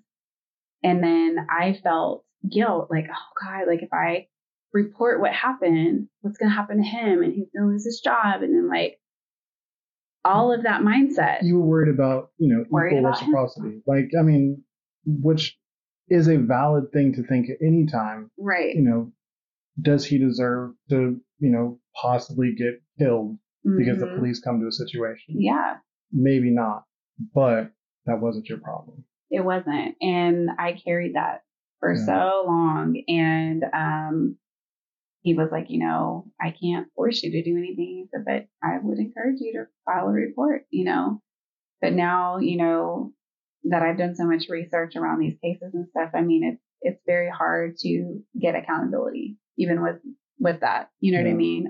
There's majority of rape cases, like, get so backlogged, you know, and the same with reporting violence, you know, whenever I tried to leave last year, the day that I left, he had already been out of town that weekend and was at his new supply's house, which is a new old supply. He had been having an affair with this lady for like 3 years. And I didn't know that's where he was. And I just like had a hunch. I had heard him talking to her on the phone, and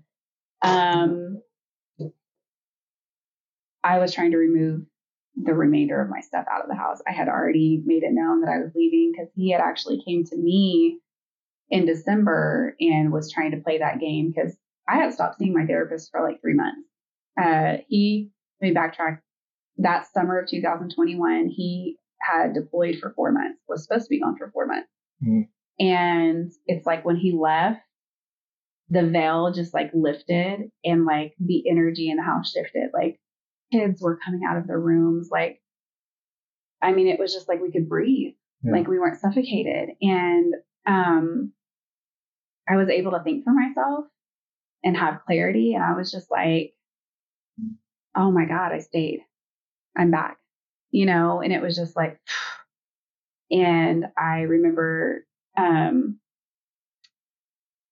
telling him that I wanted to leave and things like that. So I was like trying to get my shit together.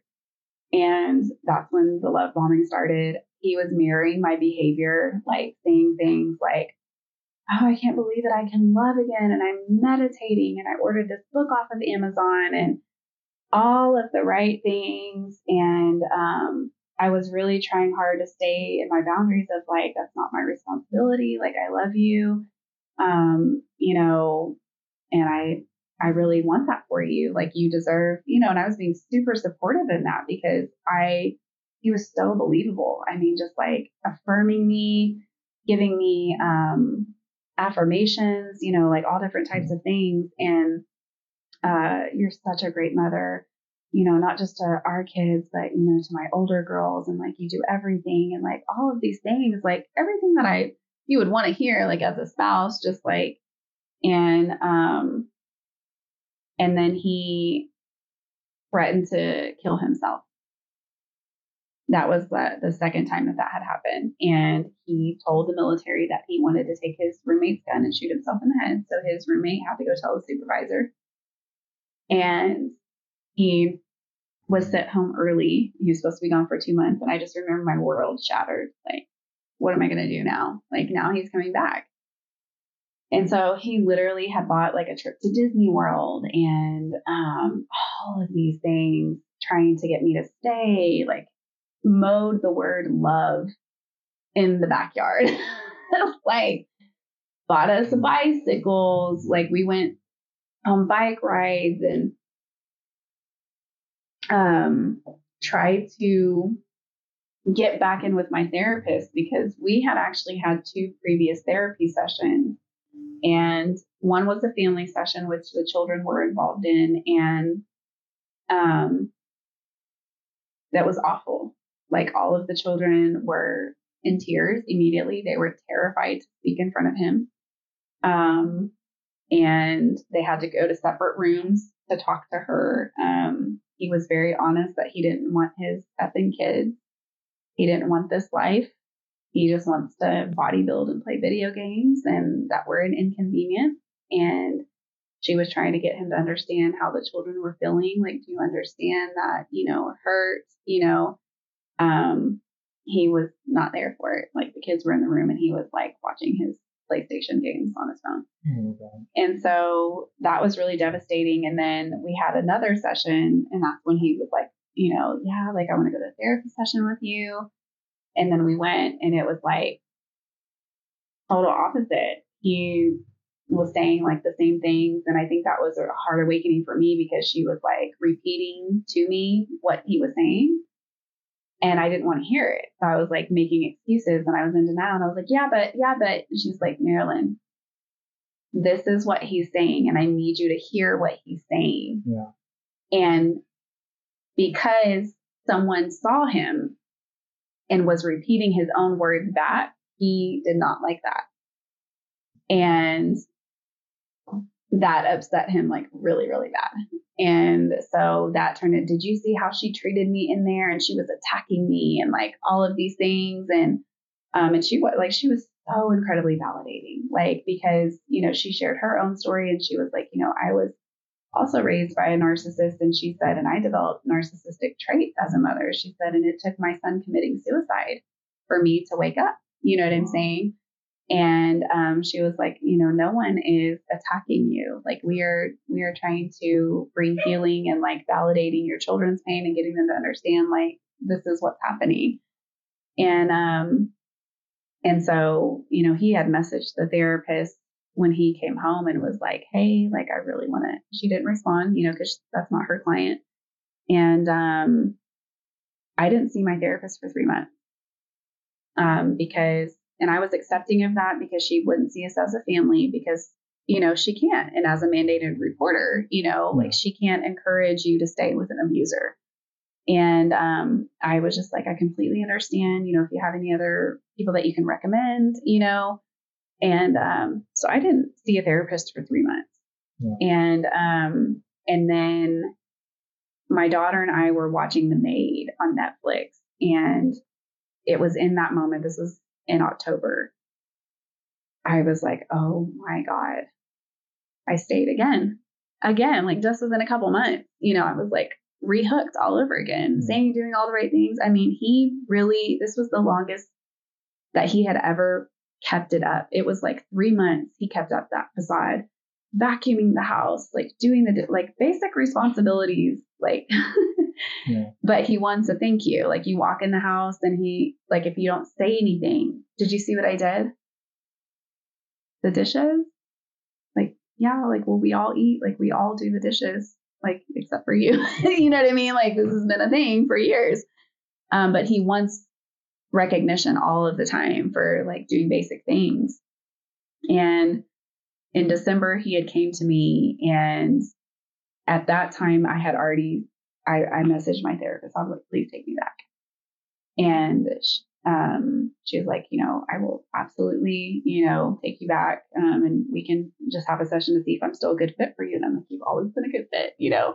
And we started developing a safety exit plan. And, you know, she had to tell me, like, lean into your health during this time, you know, like, to prevent any like physical contact with him, you know, like sexual engagements and things like that. Like that you have a migraine, you know what I mean? Just to do anything to get him to leave you alone, you know, and you have to like play the game, you know, you have to pretend that everything is okay. And like, I love you. And that was so hard for me because I couldn't do that. Like it was so disgusting for me because it wasn't genuine. And then plus the more clarity I had and the more I learned to trust my intuition, the more knowledge I had of manipulation, that I was being the observer in the conversations and I could actually like see the word salad happening and stuff. I was just like, wow, like I've literally sat here for 2 hours and like listened to these conversations that go nowhere. Like, what are we talking about? Yeah. 1 minute we're talking about how can we budget? And then the next minute because Trump is president, Maralen. And I'm like, what does that have to do with us budgeting? Like, you know? Yeah. And he came to me and was like, I don't think we need to be together anymore. And at that time, I couldn't fake it anymore. And I couldn't. Like I tried so hard because I was saving money. I was developing a plan. I had already been looking for places, like not telling him. I had slowly been moving things out of the house and putting it into my friend's storage. Mm-hmm. And he did not like that. I wasn't supposed to agree with him. I was supposed to beg for him to stay. And, you know, I had recorded that conversation because I had started recording our conversations because when you've been gaslighted for so long, you don't believe yourself. You know what I'm saying? Yeah. And so listening back to these conversations was like, oh my God, like, and so as soon as he would come into a room, you know, I would press record. And he physically got on top of me and like pushed his head down onto my forehead into the mattress. And he was like, you're going to effing leave me. And he was like, tell me, Maralen, tell me you don't want to be together. And I was just like, how can I say anything when you're just purposely intimidating me? And like my body was shaking. And I told myself, I will never let this man see me cry again. You know, and I wanted to so bad because I was terrified. Yeah. And then he just further gaslighted and was like, you know, well, then you need to get the F out of the house and all of that. And I'm like, I really started to speak up for myself, which was really dangerous. Yeah. Very dangerous.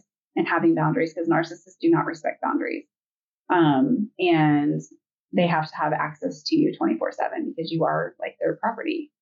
And I was like, I'm not leaving this house.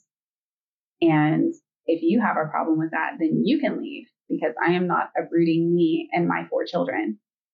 And that's not going to happen. And it was very empowering for me to find my voice because I've never had a voice. I've never been able to speak up for myself. I've always been the people pleaser and even trying to like befriend bullies, you know what I'm saying? Yeah. Because I just don't understand like why we have to not get along, you know?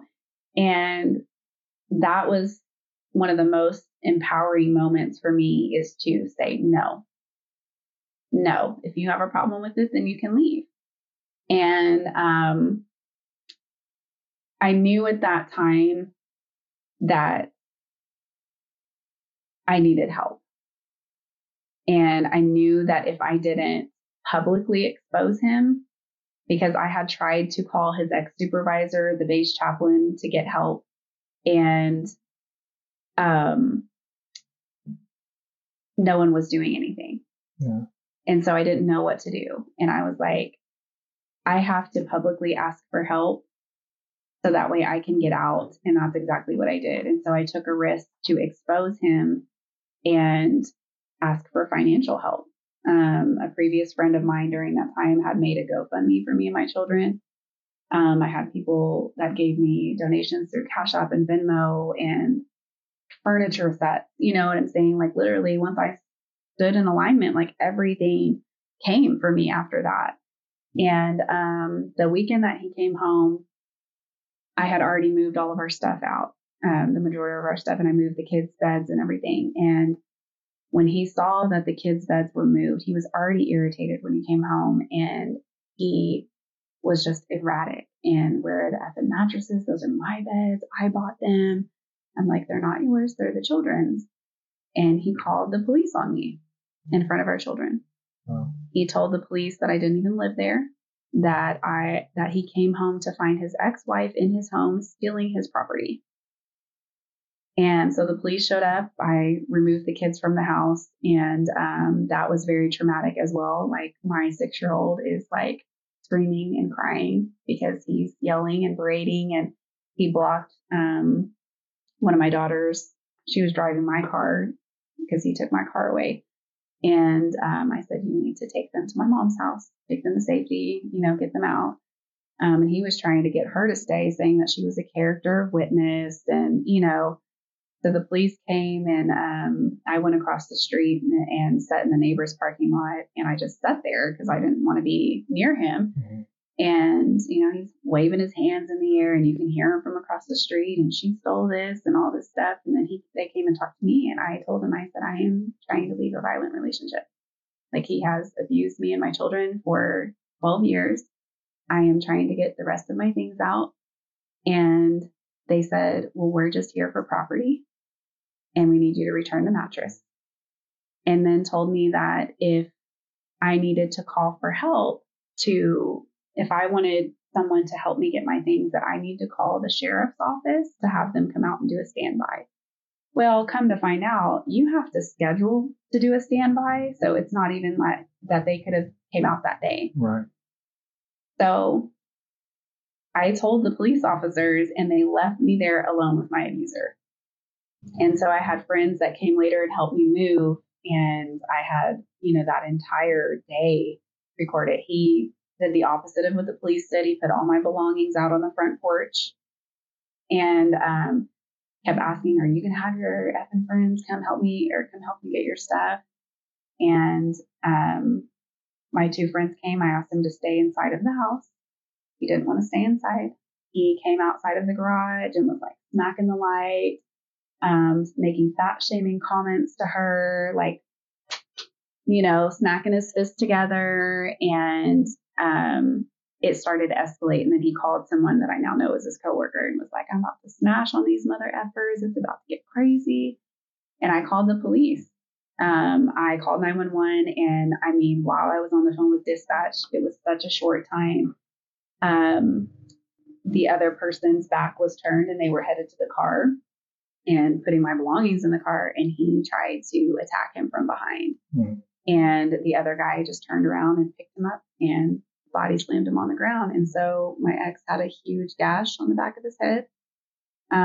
Like he didn't further go at him, like literally, like it was just immediate, like self-defense of like, I have to put you down. You know what I mean? That's why I move on. Correct. And I was still on dispatch that entire time until the police arrived. And like his first response whenever he came to, like, I mean, it was so horrific because he started bleeding really bad. My oldest daughter came outside, like, and I don't care like what you've done to me. Like I have a very intolerant for pain, seeing people in pain. And like, it was horrific. And, I ain't let nobody pick me up. That was his first response. And then he was, who hit me in my head? And, you know, and so like, it turned into that. And then the next day, I moved out the rest of my stuff that evening. And the next day I went to Palomar, to try to get help and file my first DHS report, which was screened out. And then the day after that, I went to Women's Resource Center to file a VPO. And he had already filed one on me. Oh, wow.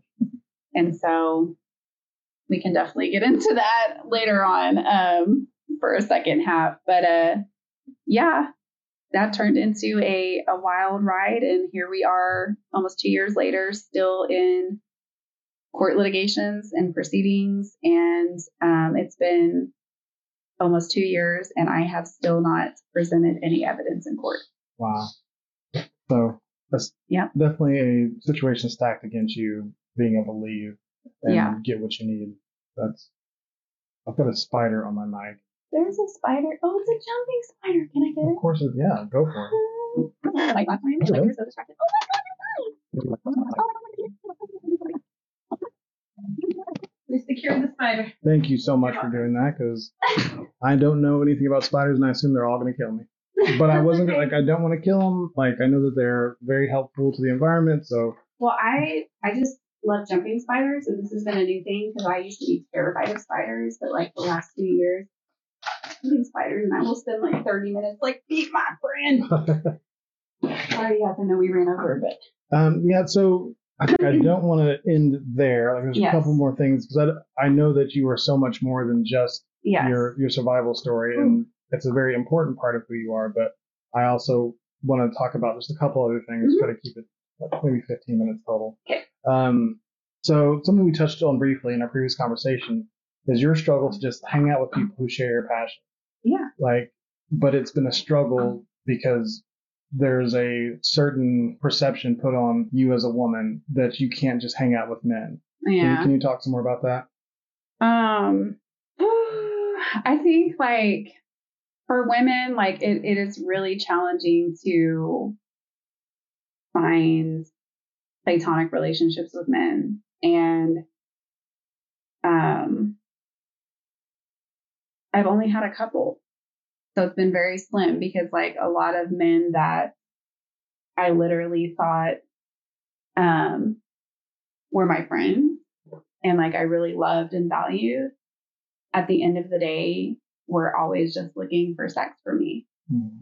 And like, that was devastating. And it's like, they would make inappropriate comments and sexualize my body. And it's like, I would excuse it and like, oh, they're just joking, or, and I tolerated it because I wanted to like hold on to that friendship. You know what I mean? Do you feel like that was increased by neurodiversity? Like having someone see so much of you that you appreciated, but yeah, then excusing the other part that they, because you just wanted to have that absolutely relationship. Yeah, absolutely. And I think just being so vulnerable and like naive a lot of times as well, like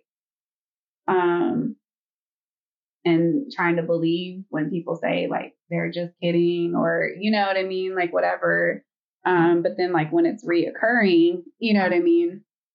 And women, I think, are ingrained to like tolerate that too, because it's like, you know, we're taught that if you're wearing anything, you're asking for it, or, you know, whatever. And it's like, that's another thing is like, that goes along with like abusers are predators, you know, and I don't believe that anything a woman does, like she's asking for it. I think that no is a complete sentence, and anything that is not consensual is rape. Like mm-hmm. that is just very straightforward. Like you have to consent to anything that has to do with your body. And if you're not consenting to that, like it is rape, like hands down. And consent can change at any time. Right? Absolutely. You could be in the middle of mm-hmm. intercourse. And if you say, I don't want to do this anymore. And, you know, the men in my life have been very persuasive, like, but it's okay. And, you know, like trying to coerce you into staying in that moment. And that's where it's like, well, then I'm afraid if I don't stay in this moment. And if I do anything, is he going to get more forceful? Well, he's stronger than me. He's taller than me, you know? So all of these thoughts, so I'm just going to disassociate and I'm going to wait till it's over, mm-hmm. you know, and then just like put it out of my mind, you know? And so when we talk about chakras, like, you know, women store a lot of trauma in their hips and in their sacral area because of a lot of sexual trauma, you know, and so doing a lot of womb work and stuff, you know, I've done for the last 2 years of just really like healing those things, you know, and releasing that. Like I don't have hip pain anymore. Even after I had my hysterectomy, you know, I intercourse was like super painful. Like I mean, I always had painful intercourse, and that's one reason, like, I didn't like to have sex because it hurt, you know? We talked about this in our last episode that, like, I like to try to strip away the ideology and take away the thing about that. And you were talking about, you know, body work and mm-hmm. chakras. And like, I haven't finished reading, but I've been reading this book about how your body holds trauma. It's by, oh gosh, never mind. I'm not going to remember who it's by. Body Keeps Score? No, it's not okay. That one. That's a good pick, though. But it just talks a lot about how if you have unresolved trauma, it is going to affect you physically. Mm-hmm. You are going to have pain. You are going to, like, it's going to hold your body back. Mm-hmm. So, you know, whether you look at it as chakra work and, you know, meditation and yoga and healing that way, or you mm-hmm. look at it as mindfulness and, mm-hmm. you know, or therapy or whatever, the mm-hmm. ultimate thing is that no matter how you look at it, when you experience things, your body is experiencing those things, and there's going to be a residual effect. Mm-hmm. Like that's science. Yeah. So I just want, you know, I really want people to be able to understand that there is something to take away from anybody who has some sort of healing journey. Like I don't do. Like I'm working on my yoga practice at the very, very beginning, but I want other people who don't believe in yoga at all to understand mm-hmm. that the overarching theme that connects us all is that we all need to heal from our traumas. Yeah. And, you know, if you don't want to do yoga, you still need to take the idea that your body is holding on to the things that hurt you. So yeah, and you can do any type of like somatic movements are very important, like for trauma survivors, and you can do that through dancing or any type of somatic movements to just move the energy in the body. And like, you know, with yoga, like if that's a way of life, it's not just about stretching, it's about who you are to yourself, who you are to others, how you act, you know, mindfulness is a huge part of that. And, that's one thing for me that I've really struggled with is when you're trying to reset the nervous system, you can't just jump into these big movements. And because like the fascia in our tissues is what surrounds the muscle, mm-hmm. and it's the trauma is what gets stored in the fascia. So it's not our muscles itself that gets tight. It's the fascia around it that compacts everything. Then you get shoulders to your ears, forward head posture, you know, because you're trying to guard and protect your heart. You've always been in survival.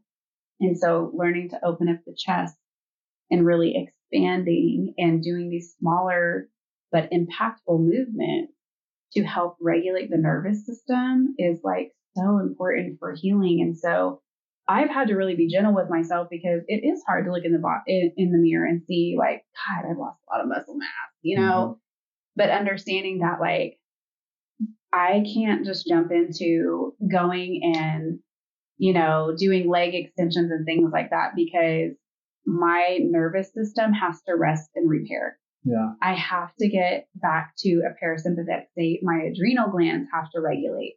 And that can take up to 3 years wow. for your body to regulate itself. And so it's that in itself is a journey. My body didn't take overnight to develop these illnesses.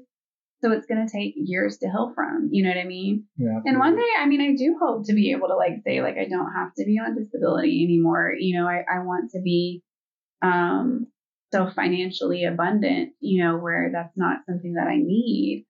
You know, but I'm so grateful for the ways that it's serving me in this time and that it gives me the opportunity to rest and repair. And I know that like, it's more important for me of like, how do I feel? Yeah. Not about how I look right now, but how do I feel? Like, how is my body feeling? You know what I mean? Like, how is it serving me? Is yes. it like, am I able to do the things I want correct. To do? Yes. And even if the answer is no, that's okay. It is. It's yeah. just, you know, noticing and staying with that. Yeah. Before we move too far away from that subject, so I'm coming from the other side. Like I have lost or destroyed a lot of relationships because I couldn't differentiate between being interested in someone and being attracted to them. Mm. And even today, I still struggle with the terminology. So you can be attracted to a personality. I'm a straight man. If that personality belongs to another straight man, it's safe, right? Right. But if I'm attracted to that personality and it belongs to a woman, whether she's straight or not, now mm. it's a dangerous thing. Mm. And so like that thought is hard for me to wrap my mind around. So I've tried to focus on my intention mm-hmm. and, you know, being above board in the relationships that I'm trying to maintain and mm-hmm. acting in a way that, you know, is in alignment with my beliefs. And mm-hmm. that's, I want to be able to have, I've always felt safer with women. Yeah. You know, being a black man is really easy to have people be intimidated by you and therefore treat you as if you don't deserve wow. love. Yeah. And that's something that I've struggled with for a large part of my life. Mm. So women have always been more accepting to me, oh, wow. more accepting to me being emotional and talking about how I feel. And, mm-hmm. you know, whether I was always honest with those things, that's a more recent thing, but still, that was really difficult for me, but, oh, yeah, so the intention is of focusing on labels, but for a long time, I did have intention, like bad intention. I just mm-hmm. lied to myself and everyone else about it. So, like, I wanted pretty girls to like me. Mm-hmm. I wanted validation from pretty women because that's what was much easier for me to get. Because I was never going to get it from the most powerful opinion for me at all times was white men. Oh, wow. Like, yeah. They're not going to give it to me. But that's, you know, my mom used to tell a story about me when I was a little kid where I'd say, when I grow up, I want to be a white doctor. Like, wow. That to me is so telling of the influence that archetype had in my life. Wow, yeah. And whenever I didn't receive that at all, I went to the next best thing, and that was white women. Mm. And I did not have hardly any relationships with any black people at all, but especially not black women. White women were that was it. And it was easy because I didn't fit as a typical black guy, but I was still black. So I was exciting. And, you know, I was well-spoken, so I was acceptable. I was one of them enough, but not enough at the same time. So. And there's so many women white women that glorify black bodies, but they don't advocate for black communities. You know what I mean? And I feel like that's a thing to really like take stereotypes with black bodies and like, I want that. I want to experience that, but then discard. You know what I mean? Yeah. Like I see that a lot. Yeah. So for some reason, the gamification of my brain made the opinions of white women worth more. So it's like scoring points. Like I wanted to rack more of those up. Ooh. And I was willing to like sacrifice whatever to get it. Mm-hmm. Like I would flirt with women while I was a married man. Mm-hmm. I would, you know, I'd be more open to going farther in a conversation than was really safe, because I thought if I just did this, now they'll like me. Mm. I compliment their appearance, which is not, it's not what you do whenever you're a married man. Like you, if you find somebody interesting, that's, you know, that's one thing, but to be talking about women and how they look is objectification. Mm-hmm. And that's something that I didn't really, you know, I didn't get the memo on for a long time. Mm-hmm. So have you ever felt like somebody else was using you to boost their own self-worth? And the way that I kind of did whenever I was much unhealthier, and how did that affect you? Can you repeat that again? Did you feel like I, you know, like I said, you being a white woman in that unhealthy state, your opinion would have been worth more to me. So I would have used you in a way to boost myself up. Mm-hmm. Did you ever feel like you were in those kinds of relationships, and how did that affect your identity? Yeah, I was like labeled as like a snow bunny. Mm-hmm. Like, oh, I'm trying to tap that. I'm trying to hit that. You know what I mean?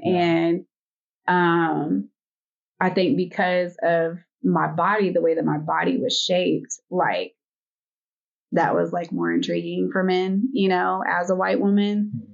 And so it kind of became one of those things, you know, where I want to experience that. Like I had a really close friend tell me one time, like, you know, because I had kind of started developing like feelings for him. At least I thought I was, you know. And I remember he told me, and it was a very honest answer, so I had to respect it, you know. But it was also very hurtful because I was able to see, is this what our relationship is? And we had messed around like, I mean, like a decade, you know, like we were really young, and we had always just like remained friends. And he had said, I'm scared to open that door because I am so sexually attracted to you. And he said, and I'm afraid that it's just that. And I was like, dang, that sucks, man. But like, thank you for being fucking honest. Like, I really do like appreciate that. But dang, like I thought we had so much more than that, like on a friendship level, like, cause we would have like super deep conversations. And I had to think like, is this how you've always viewed me? You know? And like, that's like really was a hard place to be in. And I think a part of one of my lessons, like it's been like this for like over a year now, is to surrender and let go. Let go of those attachments. Like let go. Like nobody belongs to you. You don't own anyone. You don't belong to anyone either. And it's an active choice to, you get to choose the energy that you want to be in and you want to be around. And there was like a book, God, I forget what it was called, but thing. I have to find it. But he was talking about the relationship with his wife, and he said, you know, it might have even been the four agreements. I'm not for sure, but he was talking about how in relationships, like even with his wife, that he was like, I had to understand that she doesn't own me and vice versa. And that at any moment, if she was to come to me and say, you know, I don't want this anymore and I don't feel connected to you in that way, I have to respect that because I don't own her and no one belongs to you. And I was like, wow. And that's really hard because I think too in our society, like you have this narrative of like, you just have to have one person for the rest of your life. And like, plus we're like so sexualized at a young age, 5 years old, you got a little boyfriend, you got a little girlfriend. And it's like, no, I'm coloring with crayons, you know? And he was like, but he said, what an honor and a privilege it is to every day wake up and choose each other, you know? So like to be grateful for that, like another day with her, another day that we have chosen to be in this love relationship with each other. I was like, that's really powerful. And I think it's just been a lesson for me to like release attachment, because that's one of the biggest, I think, like not a setback, but can put you on like hold in the things that are actually meant for you and in alignment for you. And it can be a lack of progression and limit the ways that you're capable of like receiving love and having meaningful connections by being attached to everyone and everything. So having to release attachments, knowing that like, I can't take anyone or anything with me. And I don't want to have control over someone. And so how can I release that and say, wow, like, I love you so much. Like, thank you for this experience. Thank you for this season that you gave me. So really learning to like, be grateful for the connections that I've had and really just sit and reflect on like, what did I learn from this? What is the wisdom that I can gain from this experience and release that attachment? Because if I become attached to everyone, that's codependency too. Wow. And so I don't want to be codependent anymore. You know, I want to have freedom and understand that people also have that same freedom from me. If you feel like that I am not contributing to your growth, or I'm not being the best friend that I could be to you, or we're on two different healing journeys and you need to disconnect from me, like I love you and I support you and I don't take it personal. You know what I mean? Because like you're, again, also, it doesn't always have to be like a villain, but you are the villain in other people's stories. And you can also just have relationships where it's just the end of the season, you know? Yeah. I think the way that I look at that towards marriage specifically is that it's really so much about being present, being intentional, and like saying, I want to be in this daily cycle of choosing my wife. I want to be here. I need to be present and mindful of the fact that I'm choosing to be here. And I want to do the work to have a stronger connection.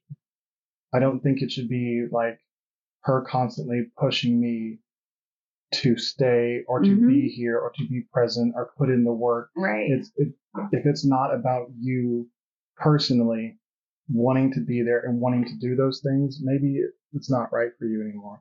And you know, that's what I hope for people. All right, one last question before we wrap it up. Sure. I do want to say, because you made a comment. Go ahead and come in. Yeah. I think one of the best decisions that you can make for yourself and for the collective is healing. Yeah. Doing the healing work. Like what a gift that is to the universe and everyone around you, is taking the time to say, I love myself and I love those around me. And so I'm going to do the work. I'm going to face my shadows. I'm going to dig deep, and I'm going to be raw and vulnerable and messy and like work on myself because I deserve that. And then once you do that, it's a ripple. It magnifies because everything is energy, you know? And so I think that's really beautiful to be able to actively make that choice and come into awareness of healing and then choose that, because once you choose to do that, everything around you will start responding to that. And everything that isn't meant for you and that is not meant to go with you into the next chapter, like it'll start rolling off your back like water, you know. Absolutely. And you just gotta let it go, like Elsa said, you know.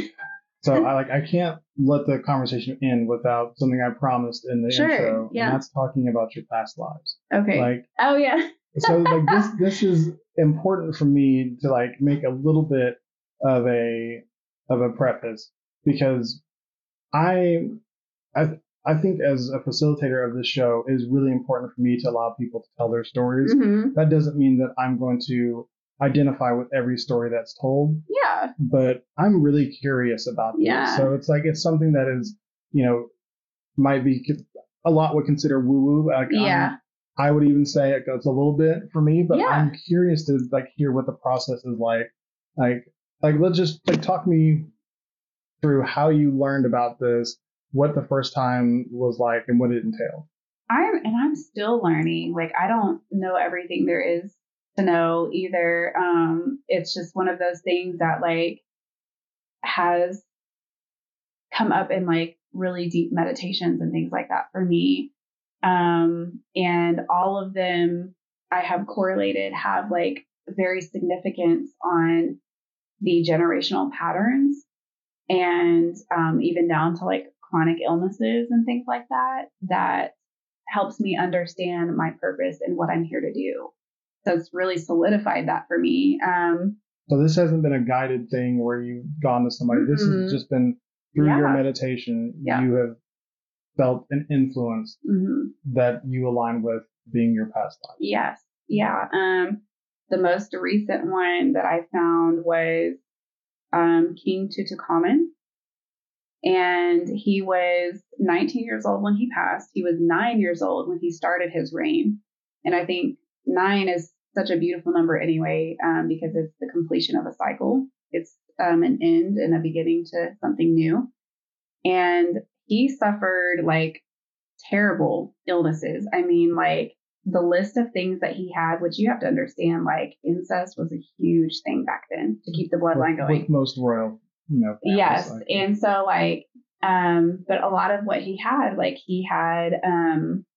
he had connective tissue disorder, which is very common in neurodivergent people. Fibromyalgia, nerve problems, a whole list of other things. But really where it came up for me, he actually revealed himself to me in a dream that I had. And when I started doing more research, which is funny because the week prior to that, I was given a Egyptian book by a friend of mine. And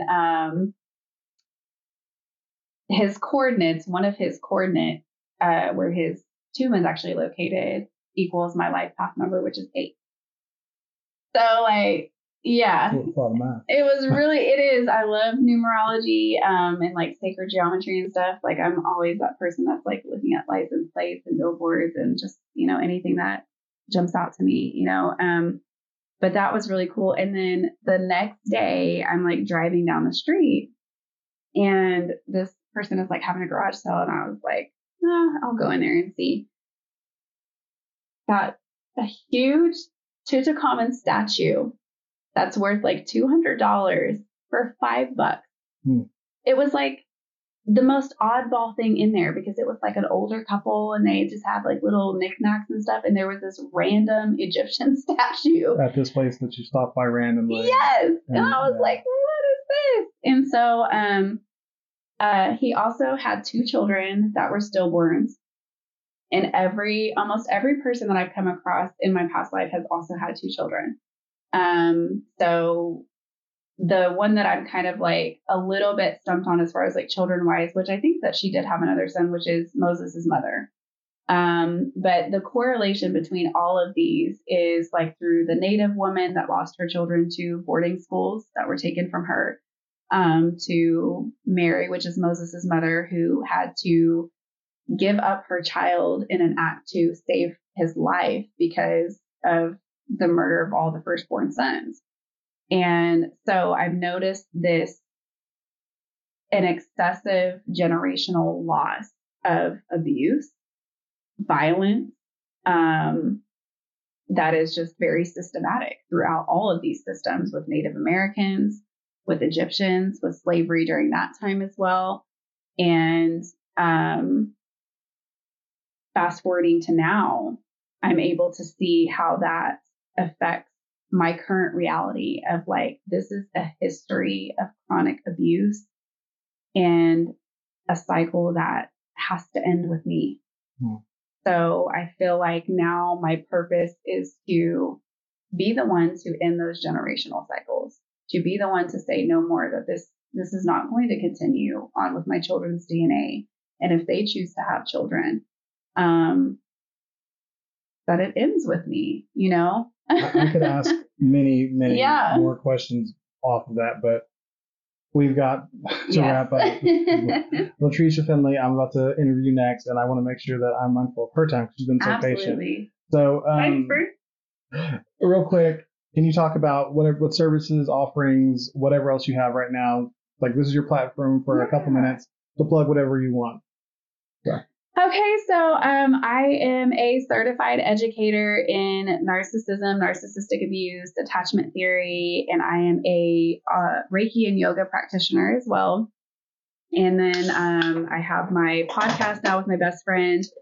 I am no longer taking new clients for hair. I'm actually like really like kind of like an on edge, but really amazing thing to say, because I've been trying to get away from hair for like years. And so I just feel like really excited to be able to like finally like release that and be excited for like what is coming to me and like doing things that I actually want to do. I do art. I love to paint. I make handmade crystal jewelry and all types of things. I have a vendor show coming up at Crossroads Church on 89th. They're doing like a holiday market thing. What will that be? Because this might be out much after that. It is. It's not until November 24th, I believe. So it's a ways out. They'll be close though. Like, it's a ways out. But if you follow me on social media, the Wounded Lotus is my Instagram tag. And you can also follow me like on Facebook under my name. And then our podcast is really what I want to focus on and promote. My TikTok is Maralen, and then our podcast is the Marvelous Mastonic Muggles, but I think it's MMM Podcast 23. And that is really where a lot of my focus is going, because we are highlighting domestic violence. We're talking about so many different things. So we release episodes every Monday, and then we will actually be back on October 3rd. And then we do Fantastic Fridays on Friday, where we just spend like an hour telling jokes, laughing, being silly, because we just fully believe that laughter is healing, and we're just big kids anyway. So real quick, if you could give one piece of advice to specifically neurodivergent women, to help them avoid abuse, sexual or domestic, what would that be?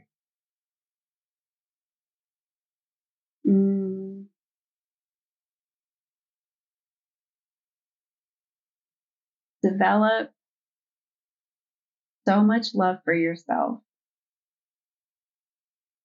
that you gain the courage to never accept anything less than. Never. That was a good. Thanks. That was a very good piece of advice. Simon understood. So you let us know where you live online. Thank you so much for coming today. Thanks for coming back and doing a second interview. I don't know. We might have to do a third because we still didn't get it all in. It's so hard to compact, like 30 plus years in 2 hours. So and sometimes I get done with people in an hour, and and it's still a good, nice conversation. Yeah. But maybe it's just because we're neurodivergent and we have so much more that we want to share with the world. Maybe we are those people that we just meet you and I'm like, now you know my whole life story in 5 minutes. We call it Hallmark conversations. Where you meet somebody and you immediately just go here's my whole life story. My wife doing that. So if you enjoyed today's episode, please leave a review. I really appreciate the feedback and it helps me get heard by more listeners. Follow this podcast so you get updates about new episodes and live streams. If you are interested in bonus or behind the scenes content, go check out the Authentic On Air with Bruce Alexander Patreon page. Share this episode with someone you think might enjoy it right now. Check out earlier episodes to support the future creation of great content. And don't forget to at Authentic Identity Management on Instagram, Facebook, Threads, and LinkedIn. You can also head over to the Authentic Bruce YouTube page YouTube channel for podcast video and impactful clips from my conversations with these great guests. Finally, if you are struggling to show up as yourself in your content, your work, your family, or your life, I would love to help you. Authentic Identity Management does authenticity and identity coaching to help you align your true self with the identity you share with the world. It's exhausting to live someone else's life. Live authentically and access the potential that belongs only to you. You can contact me on social or email me at bruce@authenticidentitymanagement.com to set up a free 30-minute consultation. That is it for today's episode with Maralen Pennyfeather. Thank you so much again. Thank you for listening, everyone. Until next time, be yourself and love yourself. You're doing great. Bye.